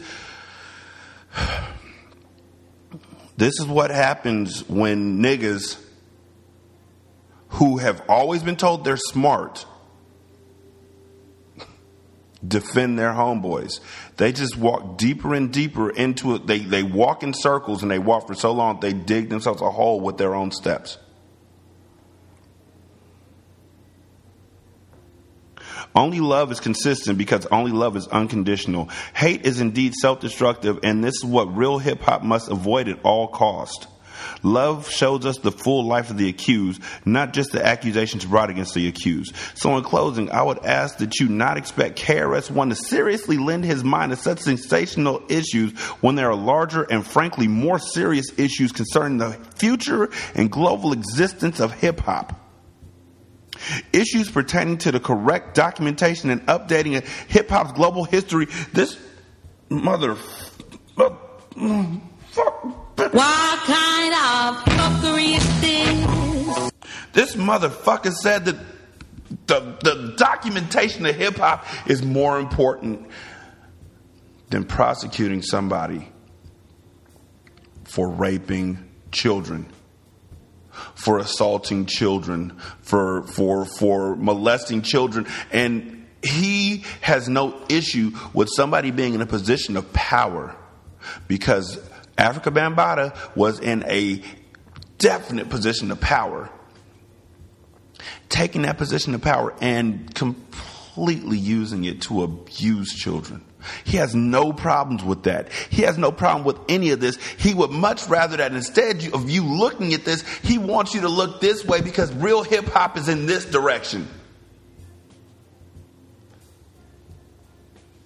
Fuck him. God dog it, I'm starting to itch over this shit. So, in closing, I would ask you not expect KRS-One to seriously lend his mind to such sensational issues when there are larger and frankly more serious issues concerning the future and global existence of hip hop. Issues pertaining to the correct documentation and updating of hip hop's global history, the colonization of hip hop by the university system, hip hop in healthcare, hip hop in education, hip hop in the and urban policing, hip hop's relationship to the White House, hip hop recognizes an American born culture with federal protections and its own tax benefits, more touring and recording opportunities for our youth, our hip hop city, and so on. Hey, everybody, look, look, don't look at this hand. Look at this hand. In this hand over here, yeah, over here in this hand, I have, uh, Kevin, who raped a bunch of young men and forced them to perform oral sex on him and assaulted tons of young men who trusted him. In this hand, yeah, sure, whatever. Yeah, fuck that shit. In this hand, in this hand that I'm waving at you right now, I have the future of hip hop. Which one's more important to you? Which one is more important to you? Is it these kids? I mean, they're grown now. They've forgotten, right? They, they're grown. They gotta be just mad at him because he didn't put their names on a song. Like, really, I believe my friend. And so, so, so don't look at this hand. Look at this hand. Don't, don't you want to know how hip hop's going to get to the White House? Don't, don't you want to know about hip hop and education? How hip hop is in the, in the university system? Don't you want to see? Wait, wait, wait, wait. This is just like the people who are saying that while you're mad about this, uh, Popeyes stopped selling chicken. While you're mad about Afrika Bambaataa, Mother's Day came and went, and there's single dads out there who are doing the jobs of mothers. Wait, you shouldn't be looking at Afrika Bambaataa. Look at, look at, look, Donald Trump is still running for president. You guys are getting distracted from the real truth. Understand this again. Not going to say it too many more times. You can be fo- you can be focused on more than one thing in life. You be focused on more than one thing. You don't give tunnel vision to one thing. So fuck that and fuck you, KRS-One. Um,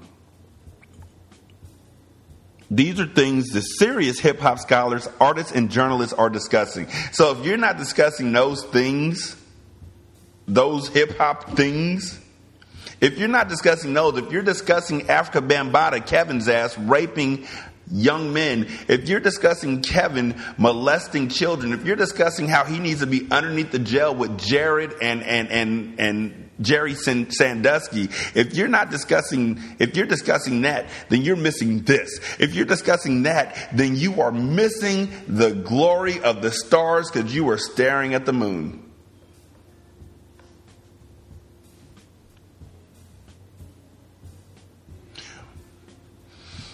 But when I look at the moon, I still see all those stars. And I really believe that we can make those stars shine brighter if we protect the moon.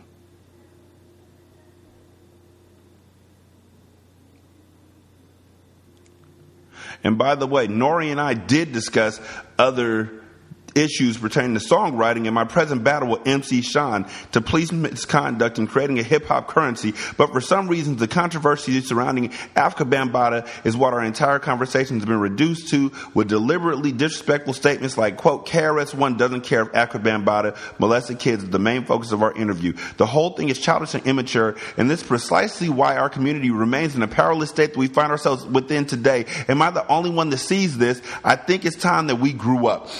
So he has hit every single cliche.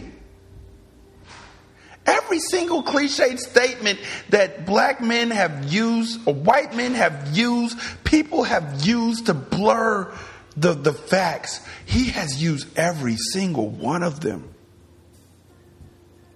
This is why we're still in the background. This is why we still pull each other down. This is why we're like a barrel, of monkeys. This is why you need to focus on this because you won't look away from my friend raping young men I'm going to say that we are a backward society, and I, Rashani, am saying because you won't look at your friend molesting young men, I'm going to say that that's the reason why you are backwards and you are dragging down society.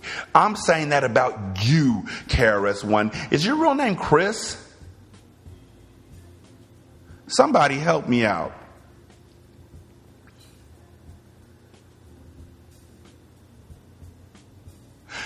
I'm saying that about you.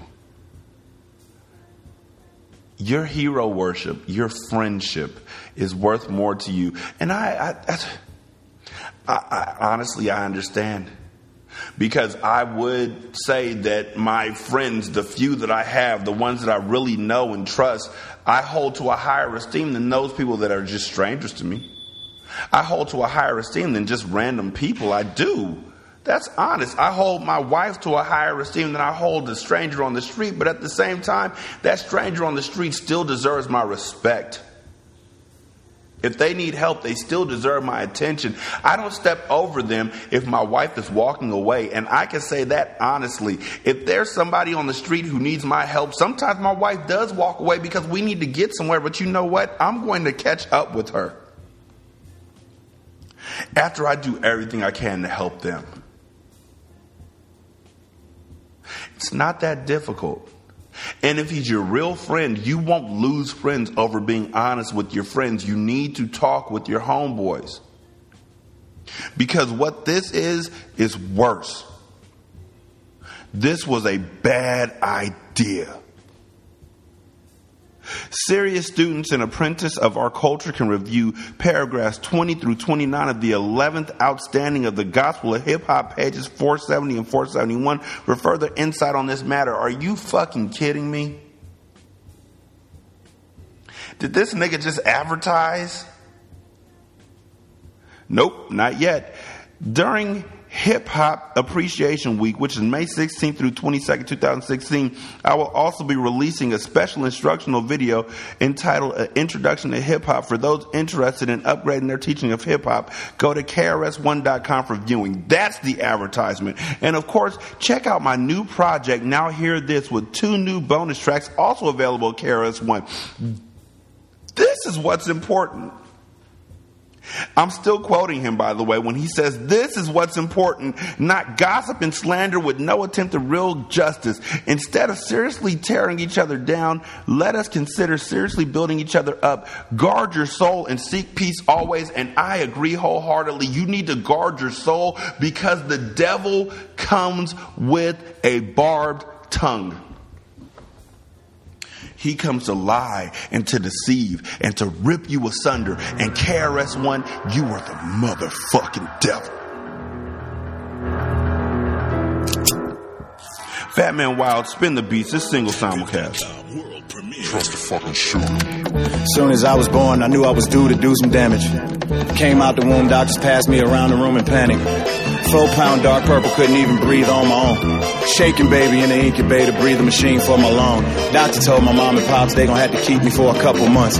Papa regretting doing coke, mama probably those couple blunts. Little did they know it's nothing to be ashamed of as long as we keep the unconditional love between us. I feel like the Mona Lisa. Hospital found out my pops had a lapse in his insurance. I learned just how people are quick to turn. The doctor came back and said we gon' release him. That's the same thing in my first deal the label head said. Same Mr. Judge after 365 days in jail cells. You probably think my moms and pops ain't raised me well. Wait, please, I was hard headed. The only person who can get through to me was maybe Jay Z. They tried to give my autistic son medicine for ADHD. Same kid who can look at a piano and memorize all 88 keys. I learned everything I need to know with day one in the hospital. They gonna doubt you, nigga, and you can't even pay no one to care about you, nigga. As we proceed to give you what you need, my name is DJ Premier. I'd like to introduce to you Ant-Man Wonder on behalf of Bad Half Entertainment and Works of Mart. PRhyme 2 is coming. Coming. 1966, March 21st. In July 1761, March the birth. Birth of two phenoms. I'm talking about Chris Edward Martin and Keith Edward Elam. Okay. This is for the real Gang Starr fans, not the ones who call us P-Rhyme. One come from Massachusetts, the other from Texas. Had a dream to become the next shit. Filled up his whole truck trunk with records and moved to New York. That's where Premier the God linked with Guru the Lord. If ever duplicated, hell frozen, there was a blue moon before it. And that shit birthed group home. Freddie Foxxx inspired shit like Jay-Z, Nas Big. I'm just coming clean like the Jeru song. Yo, MTV raps, rock him in the back. Fab Five, Freddie in the hat, interviewing Chubb Rock. Pac in the cut with his boots and juice on. Pac still killing to this day. Still the one they trying to be. Y'all know I'm from Detroit. I'm digging in the crates. Now I'm from the Diamond D. I ain't with the showbiz. I'm just AG trying to sign me a Fat Joe deal and going baller. Every bitch I got OT is on call. What's that? That's OC. Bitch, I confess that I finesse. I smile at death like Malcolm X. I'm solid, yes. In 99, I told myself if I can figure out how to bottle that, I'll be out of debt. Y'all niggas is novices. Y'all can just move aside. I got that car pedestrian confidence. Yes, sir. Yes, sir. I got that Uber drive. Y'all wanna know who the best is? Look around and who alive and who done died. Then what? Then look at me. Kendrick Lamar and Pusha T. Him in the slaughters. Y'all don't have to look any farther for the rhymes. Y'all of the past. At the present time, I'm the future. Cause all my competition trying to be designers. I'm just tired of being underrated by these lazy bloggers. They just tired of re rewinding. Y'all tired of me saying I'm the greatest. Y'all tired, Fuck y'all, I'm tired of re-reminding. I survived Vietnam and my city laid me a grave. Preem laced me, boom, boom, god damn, with Lady Ray. Since then, I've been on my chain, me and Ray. Nobody seeing me. She dush, I give a dick. She'll never forget that's D&D. Preem cut. Come on back with me, this black history. Black history. I'm barbaric to the fucktards. I don't compare to the subpar. I'm here to see to it the moaning show. At your funeral from your mom plus your pa. I'm on a rust part thus far. To us stars, it's just rock. Using nigga guts for the guttars. What they doing? They getting bodied by an old nigga. Tell them niggas they baby mamas trying to roll with us. I send it back to you mentally raped. Trying to cut carbs, doing the butt to the barge. Uh. Fly nigga Mayday, trying to touch Mars. Uh. Trying to get a payday like a nut bar. Trying to get my own island. Fuck cars, I'm without a bus card. Living in demise. Uh. The record label pimping them cause the rhapsody giving them. He can actually deliver them and make a ah, motherfucking ribbon in the sky. I guess I'm just a specimen with the literacy, special ability. I'm characteristically rageful, everything still paid for. Embarrassed niggas like Kimbo, which is still cage flow. No time to take it in, yet I'm still thankful. I don't discriminate, I take it in pesos. Trying to close my curtain, I was in capers. Now I'm insured by the street, now my stint paid. Sticking with the paper, sticking to any shit that I say, bro. This is the Vince Staples. I clearly only target the bosses. Whenever we arrive at your office, I definitely body your office. I'm Martin Scarelli, everybody art at the auction. About it and cautious, product of losses. Living modest, dealing with problems. That is cars in his closet costing. Uh, niggas' hearts turning to jelly the second that they have to part with their celly. Live life behind real bars. They don't know what it feels like to have a real fight at night in the dark with your celly. Never take advice from the jealous. Watch your man, even if you gotta watch him take a Ellie. You still gotta stand by him like you a Melly. That white girl got you bugging out like Liza Minnelli. My car's on fire, the tires Pirelli. I'm Martin and Eddie. Searching for Tyro Hicks, not to give her a baby, but to put a life in her belly. Uh, uh, I'm barbaric with the nine and all. Am I in everybody top five? Not at all. You can find a nigga name in the ladies' room on a lot of walls. Topic of vagina monologues. I write a lot of bars. That's why I'm popping like an Adderall. I'm duplicated more than out of Mars. That's right. If you could take the beef home with you, you can make a goat out of ours. If you could take the bars and the rhymes home, you can make it soap out of ours. These are breaks, you had to be casted. Fatality, the flattery flaccid. You bleed blood, I leak battery acid. There's no graph that you can accurately pattern me after. I'm that great. After Adam and Eve ate the apple, I evaporated. Came back a cadaver. You can't assassinate. me. Name abracadabra. Guns is aimed at 'em then. Got the little kids doing dirty things in the hood for me. I ain't talking about the same as the Vatican. If it ain't immaculate, it ain't adequate. I heard your dog switching genders, ain't that a bitch? Banana clip on an automatic, take that and split. This that lyrical acrobatic, straight savage shit. Uh, straight savage.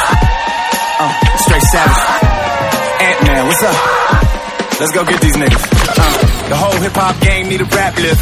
Surgery to the trolls and the catfish. Say my name five times, I'm showing up to your home, to your computer room, and you blow up little mattress in a big black whip. Let your bitch lick my dick sack five times and take it to Saxville. Everything that I say is like an eighth in the trap sitting, just waiting and wrapped in plastic for a rapper to come and take it as fast till he pass away. She fucking with you, she definitely can fake an orgasm. She fucking with me, she definitely can take a giraffe and I'm just hustling like I'm at a cabaret. Straight savage, anywhere I'm going land is the exit. If it ain't lavish, I'm my own man like Stedman. Took my life in my own hands, same way I take matters. Listen listening to Coltrane on average. With a no-name bad bitch, took it to my home, laid it down on the table, and piled her same way cocaine gathers. Oops, I mean pounded up. You can either get down with us, or let the ground come up and get you like Hank Gathers. Niggas think they seen the things that I seen just cause we on Instagram in the same glasses. Just cause we in the YSL same jacket, don't mean that we cut from the same fabric. What the fuck is you high as hell? You know nothing about the iron in the tie well. All you know about is the obvious shit, like Kanye riffing and what he'll probably yell. And I bet you you probably one of them old creeps helping Kylie Jenner little body cell. Mermaids, water, Godiva shells, sandwiches in the desert with a side of mail. Transcriptions in the present, got a lot of mail. Still getting money off the books like Galileo. I'm in the Panamera, listening to Pantera. The bitch with me sipping on Cabanera and a Yale. I keep a narcotic in the car by the teaspoon. I give her a G unit, I hear she a fan of Yale. I got a roll with the gat in the back. I get put over and they ask who I am. Oh, cause the ass in is black. I tell them I'm a poet cause there's a damn giveaway that I'm much more than just a cat in the hat. I be laughing at you guys when laughing at you. If you ask who I am, nigga, I'm laughing at that. I'm a bullseye for time to laugh and attack. Kiss my ass and after that I put your ass in the crack. Speaking the crack rock, my pocket line with that. You can step on my pocket and break your mama back. Every weapon the pound I got is Floyd Mayweather doing the movie, definitely ready to counteract. Uh. Got your bitch jumping around on the boat, looking like when flounder flap, and it ain't because she found a map. We savages. If your bitch with us and you call her and she tell you that she tied up, she might be literally bound and gagged. I'm sick, I'm sick and impermanent, like the doctor opened me up and found a mask, closed me up, left inside of me an ounce of hash. I exercise for dumbbells, hanging onto the gun rail while I'm pressing up pounds of cash. That was, that was simply sensational. Single simulcast will surely surface speedily. Bitches.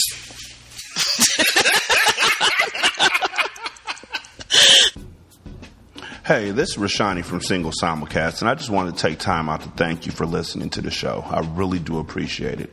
Right now, uh, I would like to say once again that you can contact the show through voicemail at 916 572 9016.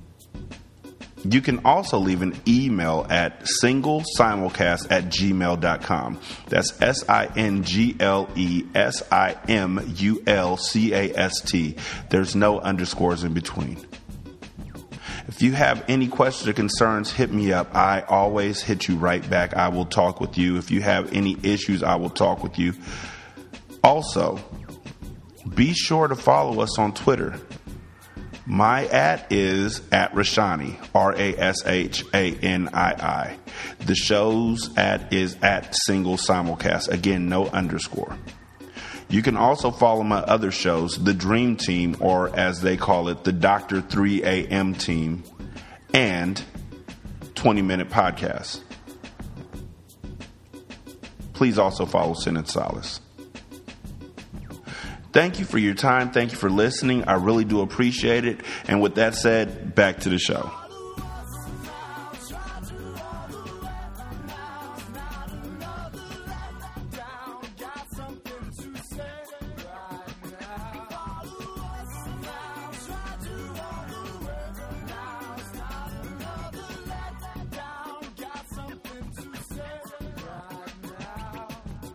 Hello, everybody.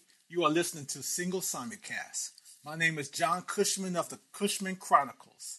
This is a podcast where I fight the forces of resistance in this. Okay, I gotta go. The Cushman Chronicles.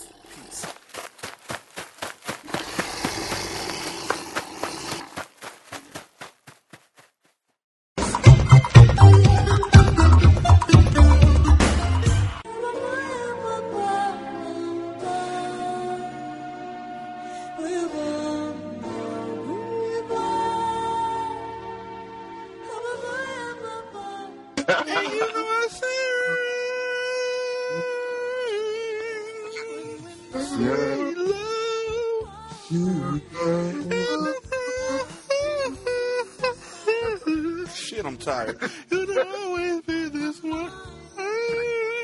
It is when you yawn. That's how Anita Baker did that. You just yawn your way through shit. Fucking told you, son. I love Anita Baker, but you are correct, sir. From beginning to end, 365 days of the year. I want the You know what? I'm rock for this one.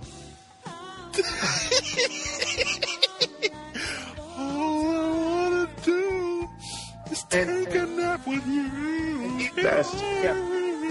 And uh, thank. Caught up in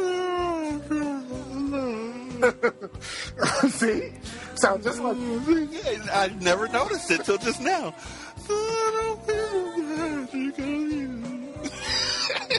I mean, at least she sounded like she was really going to sleep, other than putting you to fucking sleep like Norah Jones. Son, if you can't sleep, two two albums. That Norah Jones, Norah Jones first album put you right Oh my God. out. That's my and, um, and It's um, so it's like boring. No. yeah. Oh, and that's terrible. I'm gonna tell you the best album to go to sleep on um, is uh, Boyz II Men Evolution, dog. And yo, for real, if I can't sleep, if I have like straight insomnia, and I and there is no way I think I'm going to sleep right now, put on that album, I am gone. I don't know what it is about the album. I am out of here, dog. Okay. this way. So fine. So sweet.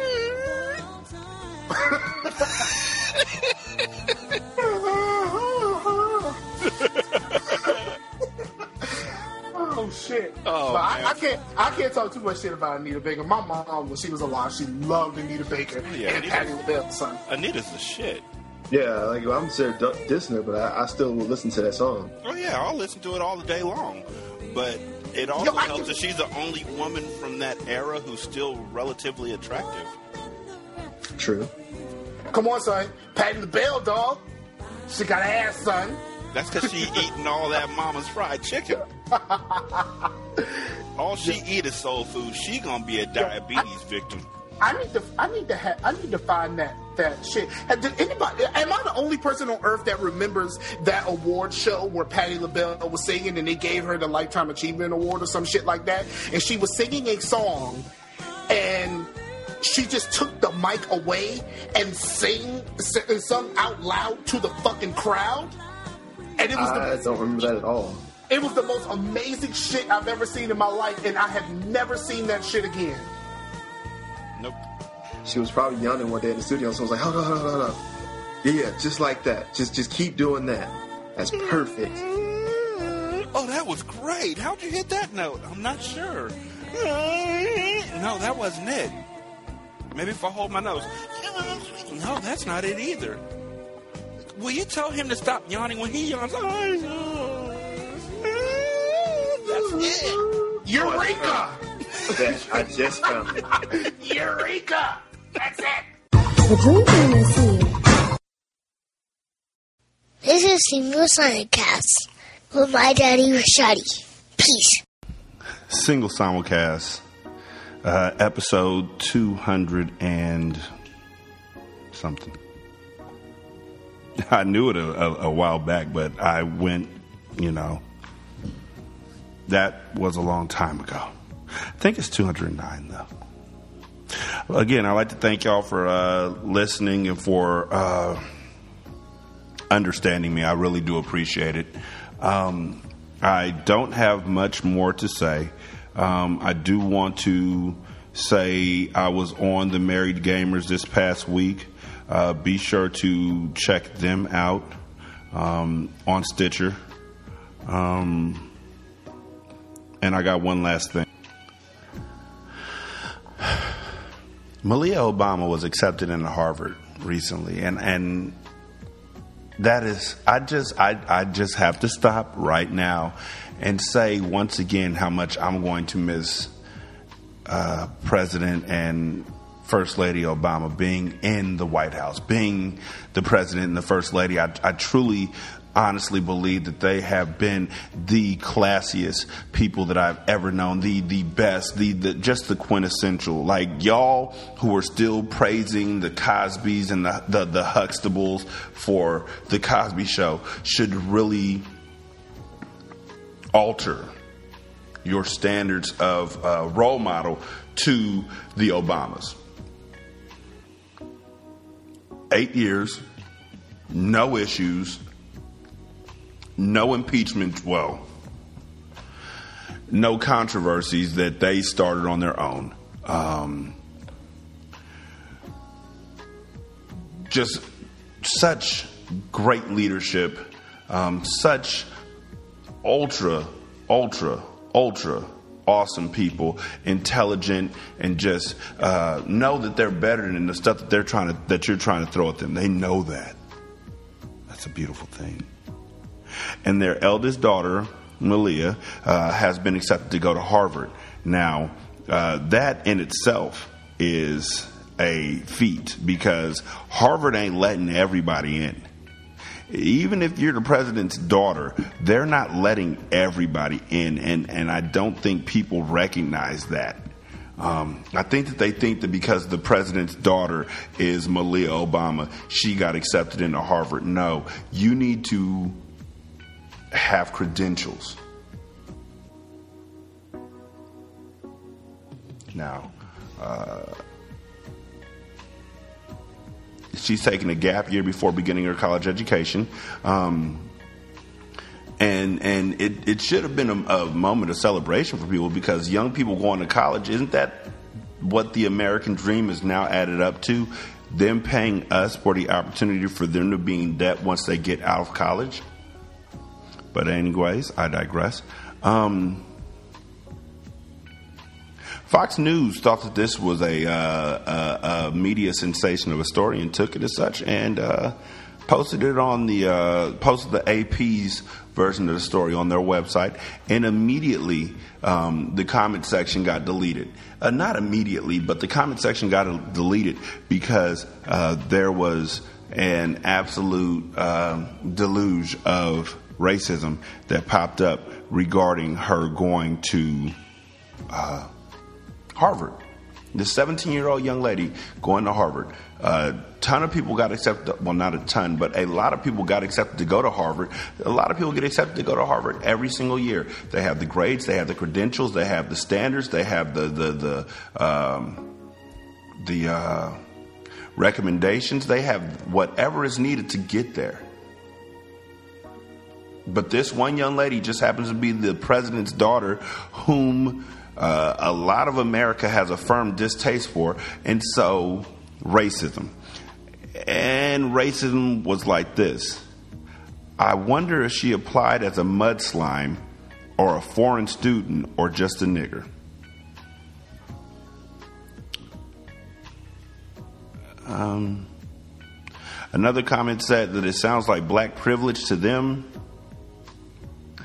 Another one said, if it, not if Malia, but if it were honorable, it would surrender that spot to a needy citizens. To a needy citizens. a needy citizens. Really, these are the things that uh, make me giggle. Because this is clearly the Hunger Games, and they want her to offer up her acceptance letter as tribute needy citizens. Needy citizens probably couldn't afford Harvard. Needy citizens don't apply for Harvard. Needy citizens, you know what? It. I'm, I'm missing the it on, on, on the strength of all of that stupidity after it, but it.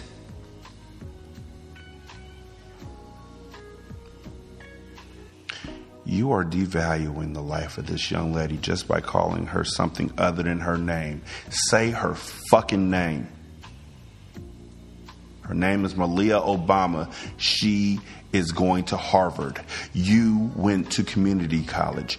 You went to trade school.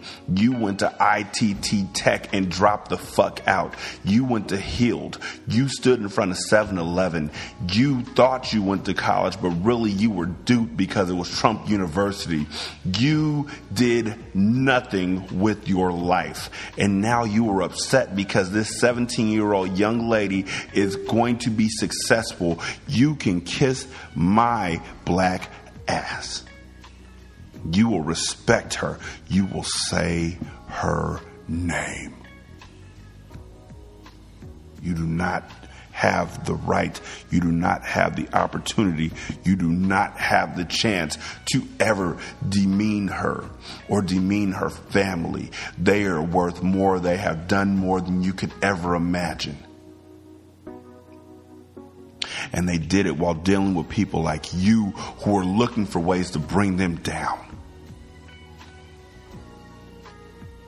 and while you're the first ones to talk about how uh, you should respect kids and stand up against bullying and all that, your anonymity is allowing you to devalue this young lady. And I'm going to say, don't do that ever again. Little Ape should go to college in Africa. All caps. Little Ape. Hopefully, she gets cancer or AIDS or one of those colored diseases. Um, so, cancer is pink. I know that because of the uh, the ribbon.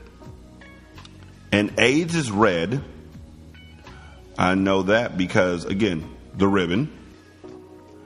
And um, SARS is green. I don't, I, I don't really know. I don't really know what a colored disease is. You lost me there. Um, colored diseases that just doesn't really work for me as a statement. Um, however, talking about diseases did remind me, and I apologize profusely, Nicole Elliott, who is a genuinely wonderful young lady, genuinely just awesome, um, and a superhero in my eyes. Uh, she's a fighter, absolute, and just a joy. Um, she is requesting that on May 20th, everybody take a picture of themselves wearing a purple shirt for Lupus Awareness Day. Um, and I am going to try and do even better than that um, because this is Lupus Awareness Month. Um, and I am currently nine days behind, eight days behind as far as Lupus Awareness Month.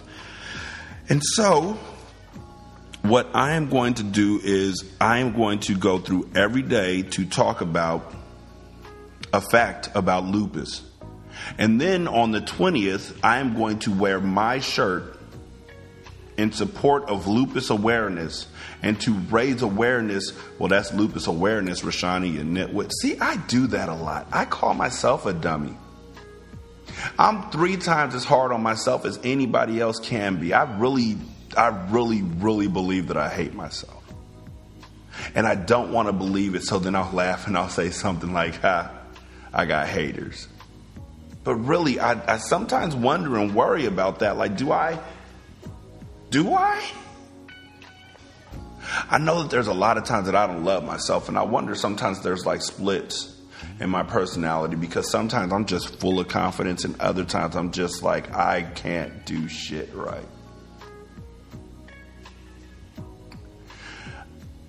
I got to work on that. But so I am eight days behind. So let's do eight days of lupus awareness. And if you can, if you can, if you would, please take a selfie of yourself. That's how a selfie works. All of the cuss words I just called myself, I said them silently because I know I can hear me no matter how loud I yell, no matter how quietly I whisper. If I do it in my head, I can hear it and it doesn't come out and hurt anybody else. So that's what that silence was about. I just chastised myself. Eight days. If you can take a selfie and send it to the single simulcast page at facebook.com backslash single simulcast I just want to see them. I want to see everybody resplendent in purple. Kings fans, this is your time to show out. Just send me your purple. Send me your purple. This is Lupus Awareness Month. I want you rocking purple. I want to see it. I want Nicole to see it. I want everybody to come together in awareness of defeating this disease. It's that real. Eight days. May 1st. Lupus is an unpredictable, chronic autoimmune disease that ravages different parts of the body. May 2nd. In lupus, something goes wrong with the immune system, the part of the body that fights off viruses, bacteria, and germs. The result is the production of auto antibodies that cause inflammation. May 3rd. 90% of the people who develop lupus are women, though men can also develop lupus and their disease can affect some organs more severely. May 4th. Most often, lupus develops between ages of 15 and 44. However, between 10 and 20% of cases develop during childhood, and these cases can evolve into serious health complications more rapidly. May 5th, African Americans, Hispanics and Latinos, Asians and Pacific Islanders, and Native Americans are diagnosed with lupus two or three times more frequently than Caucasians. However, lupus affects people of all races and ethnicities. May 6th, lupus is not contagious and cannot be given to another person. May 7th, to make a lupus diagnosis, Doctors evaluate a patient's current symptoms, lab test results, personal medical history, and family medical history. May 8th. Lupus can affect any organ system of the body, including the heart, kidney, lungs, blood, joints, and skin. I really want to get Nicole on the show. I, I just thought about that. I just thought about that, and I am so just disappointed in myself for not thinking it before. And the reason why I'm thinking it now is because I really want her to talk to me, talk to you, and, and just talk about lupus. And just help us be aware.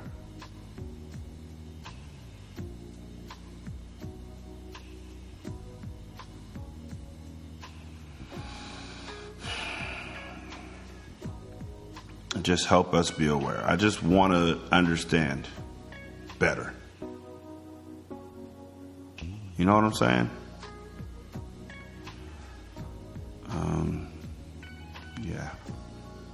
So I'm gonna talk with her about that. Hopefully, I can get a 20 minutes put together with her. Um, I don't think it should take too too long. 20 minutes, you know. Um, but yeah. Yeah. Here's one thing that she uh, posted up a couple days ago that, that really struck me. And um, I didn't know this. Again, I don't know a lot about lupus. I don't, it, I'm privileged in that I don't have or know anybody or uh, that I didn't know anybody until I met Nicole who has been afflicted, who is uh, living with this disease. But what I found out was that uh, many young people with lupus and other autoimmune diseases uh, have brittle teeth and break not only as a symptom of their illness, but also as a side effect of the medications they're given to treat their illnesses. I didn't know that.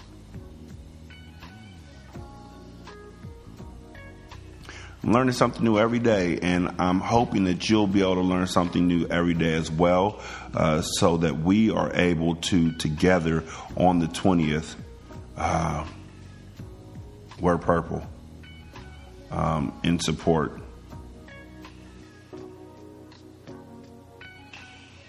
Of lupus awareness.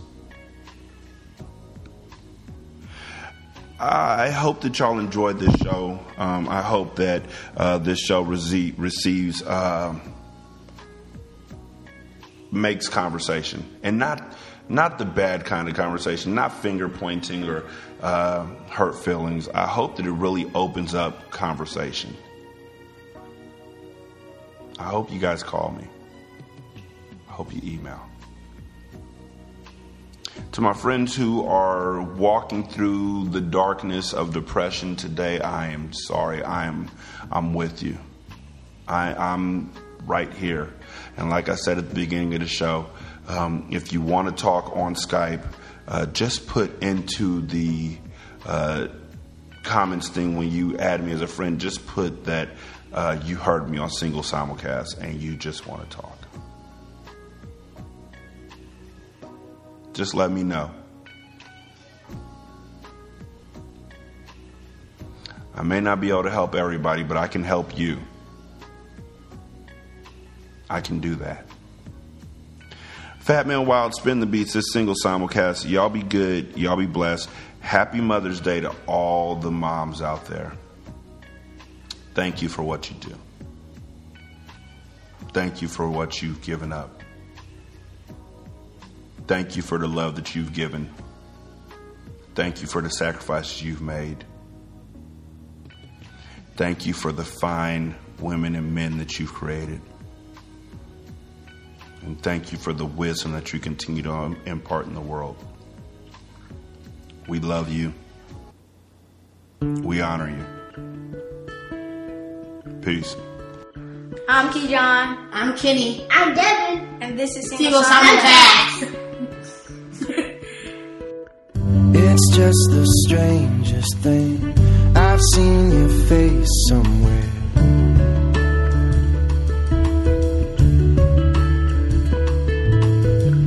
An early evening dream, a past life love affair.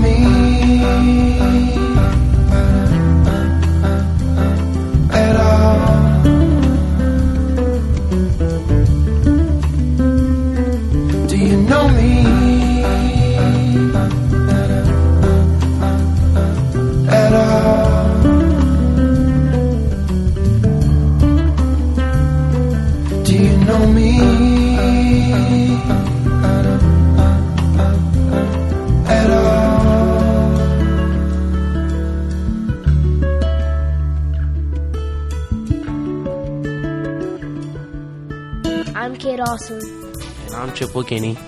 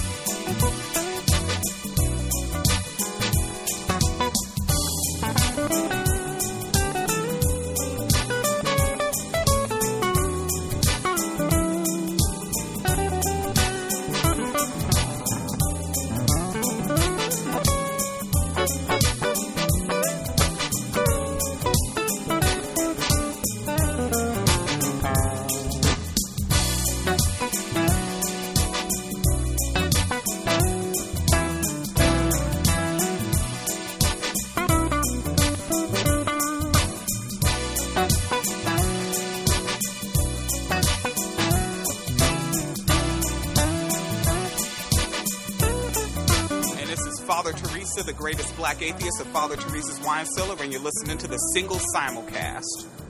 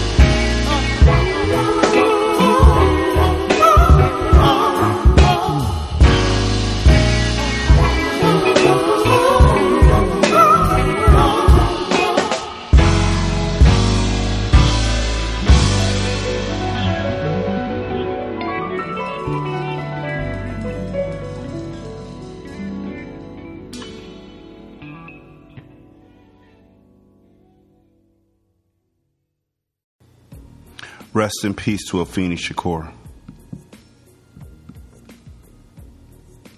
She was much more than Tupac's mother.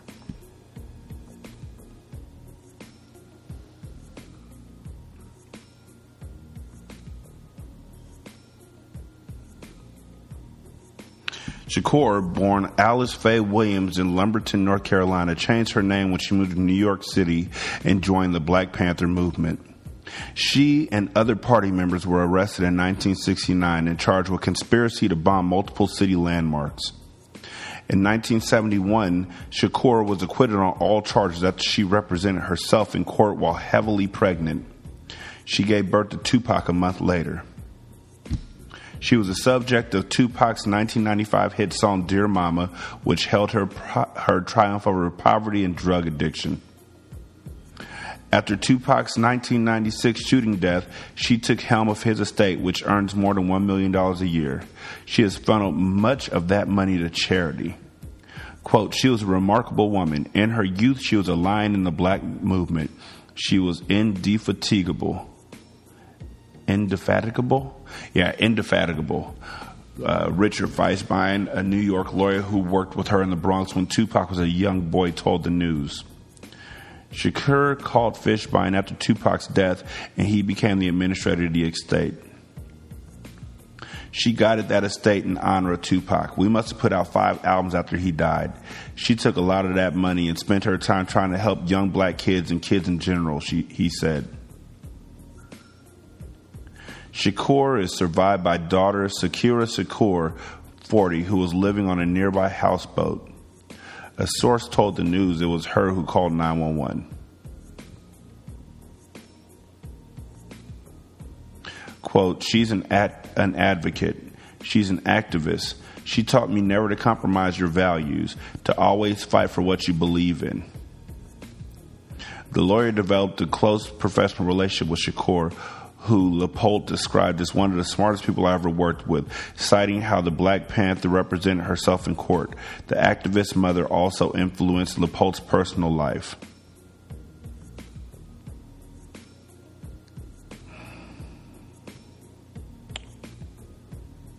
Again, rest in peace.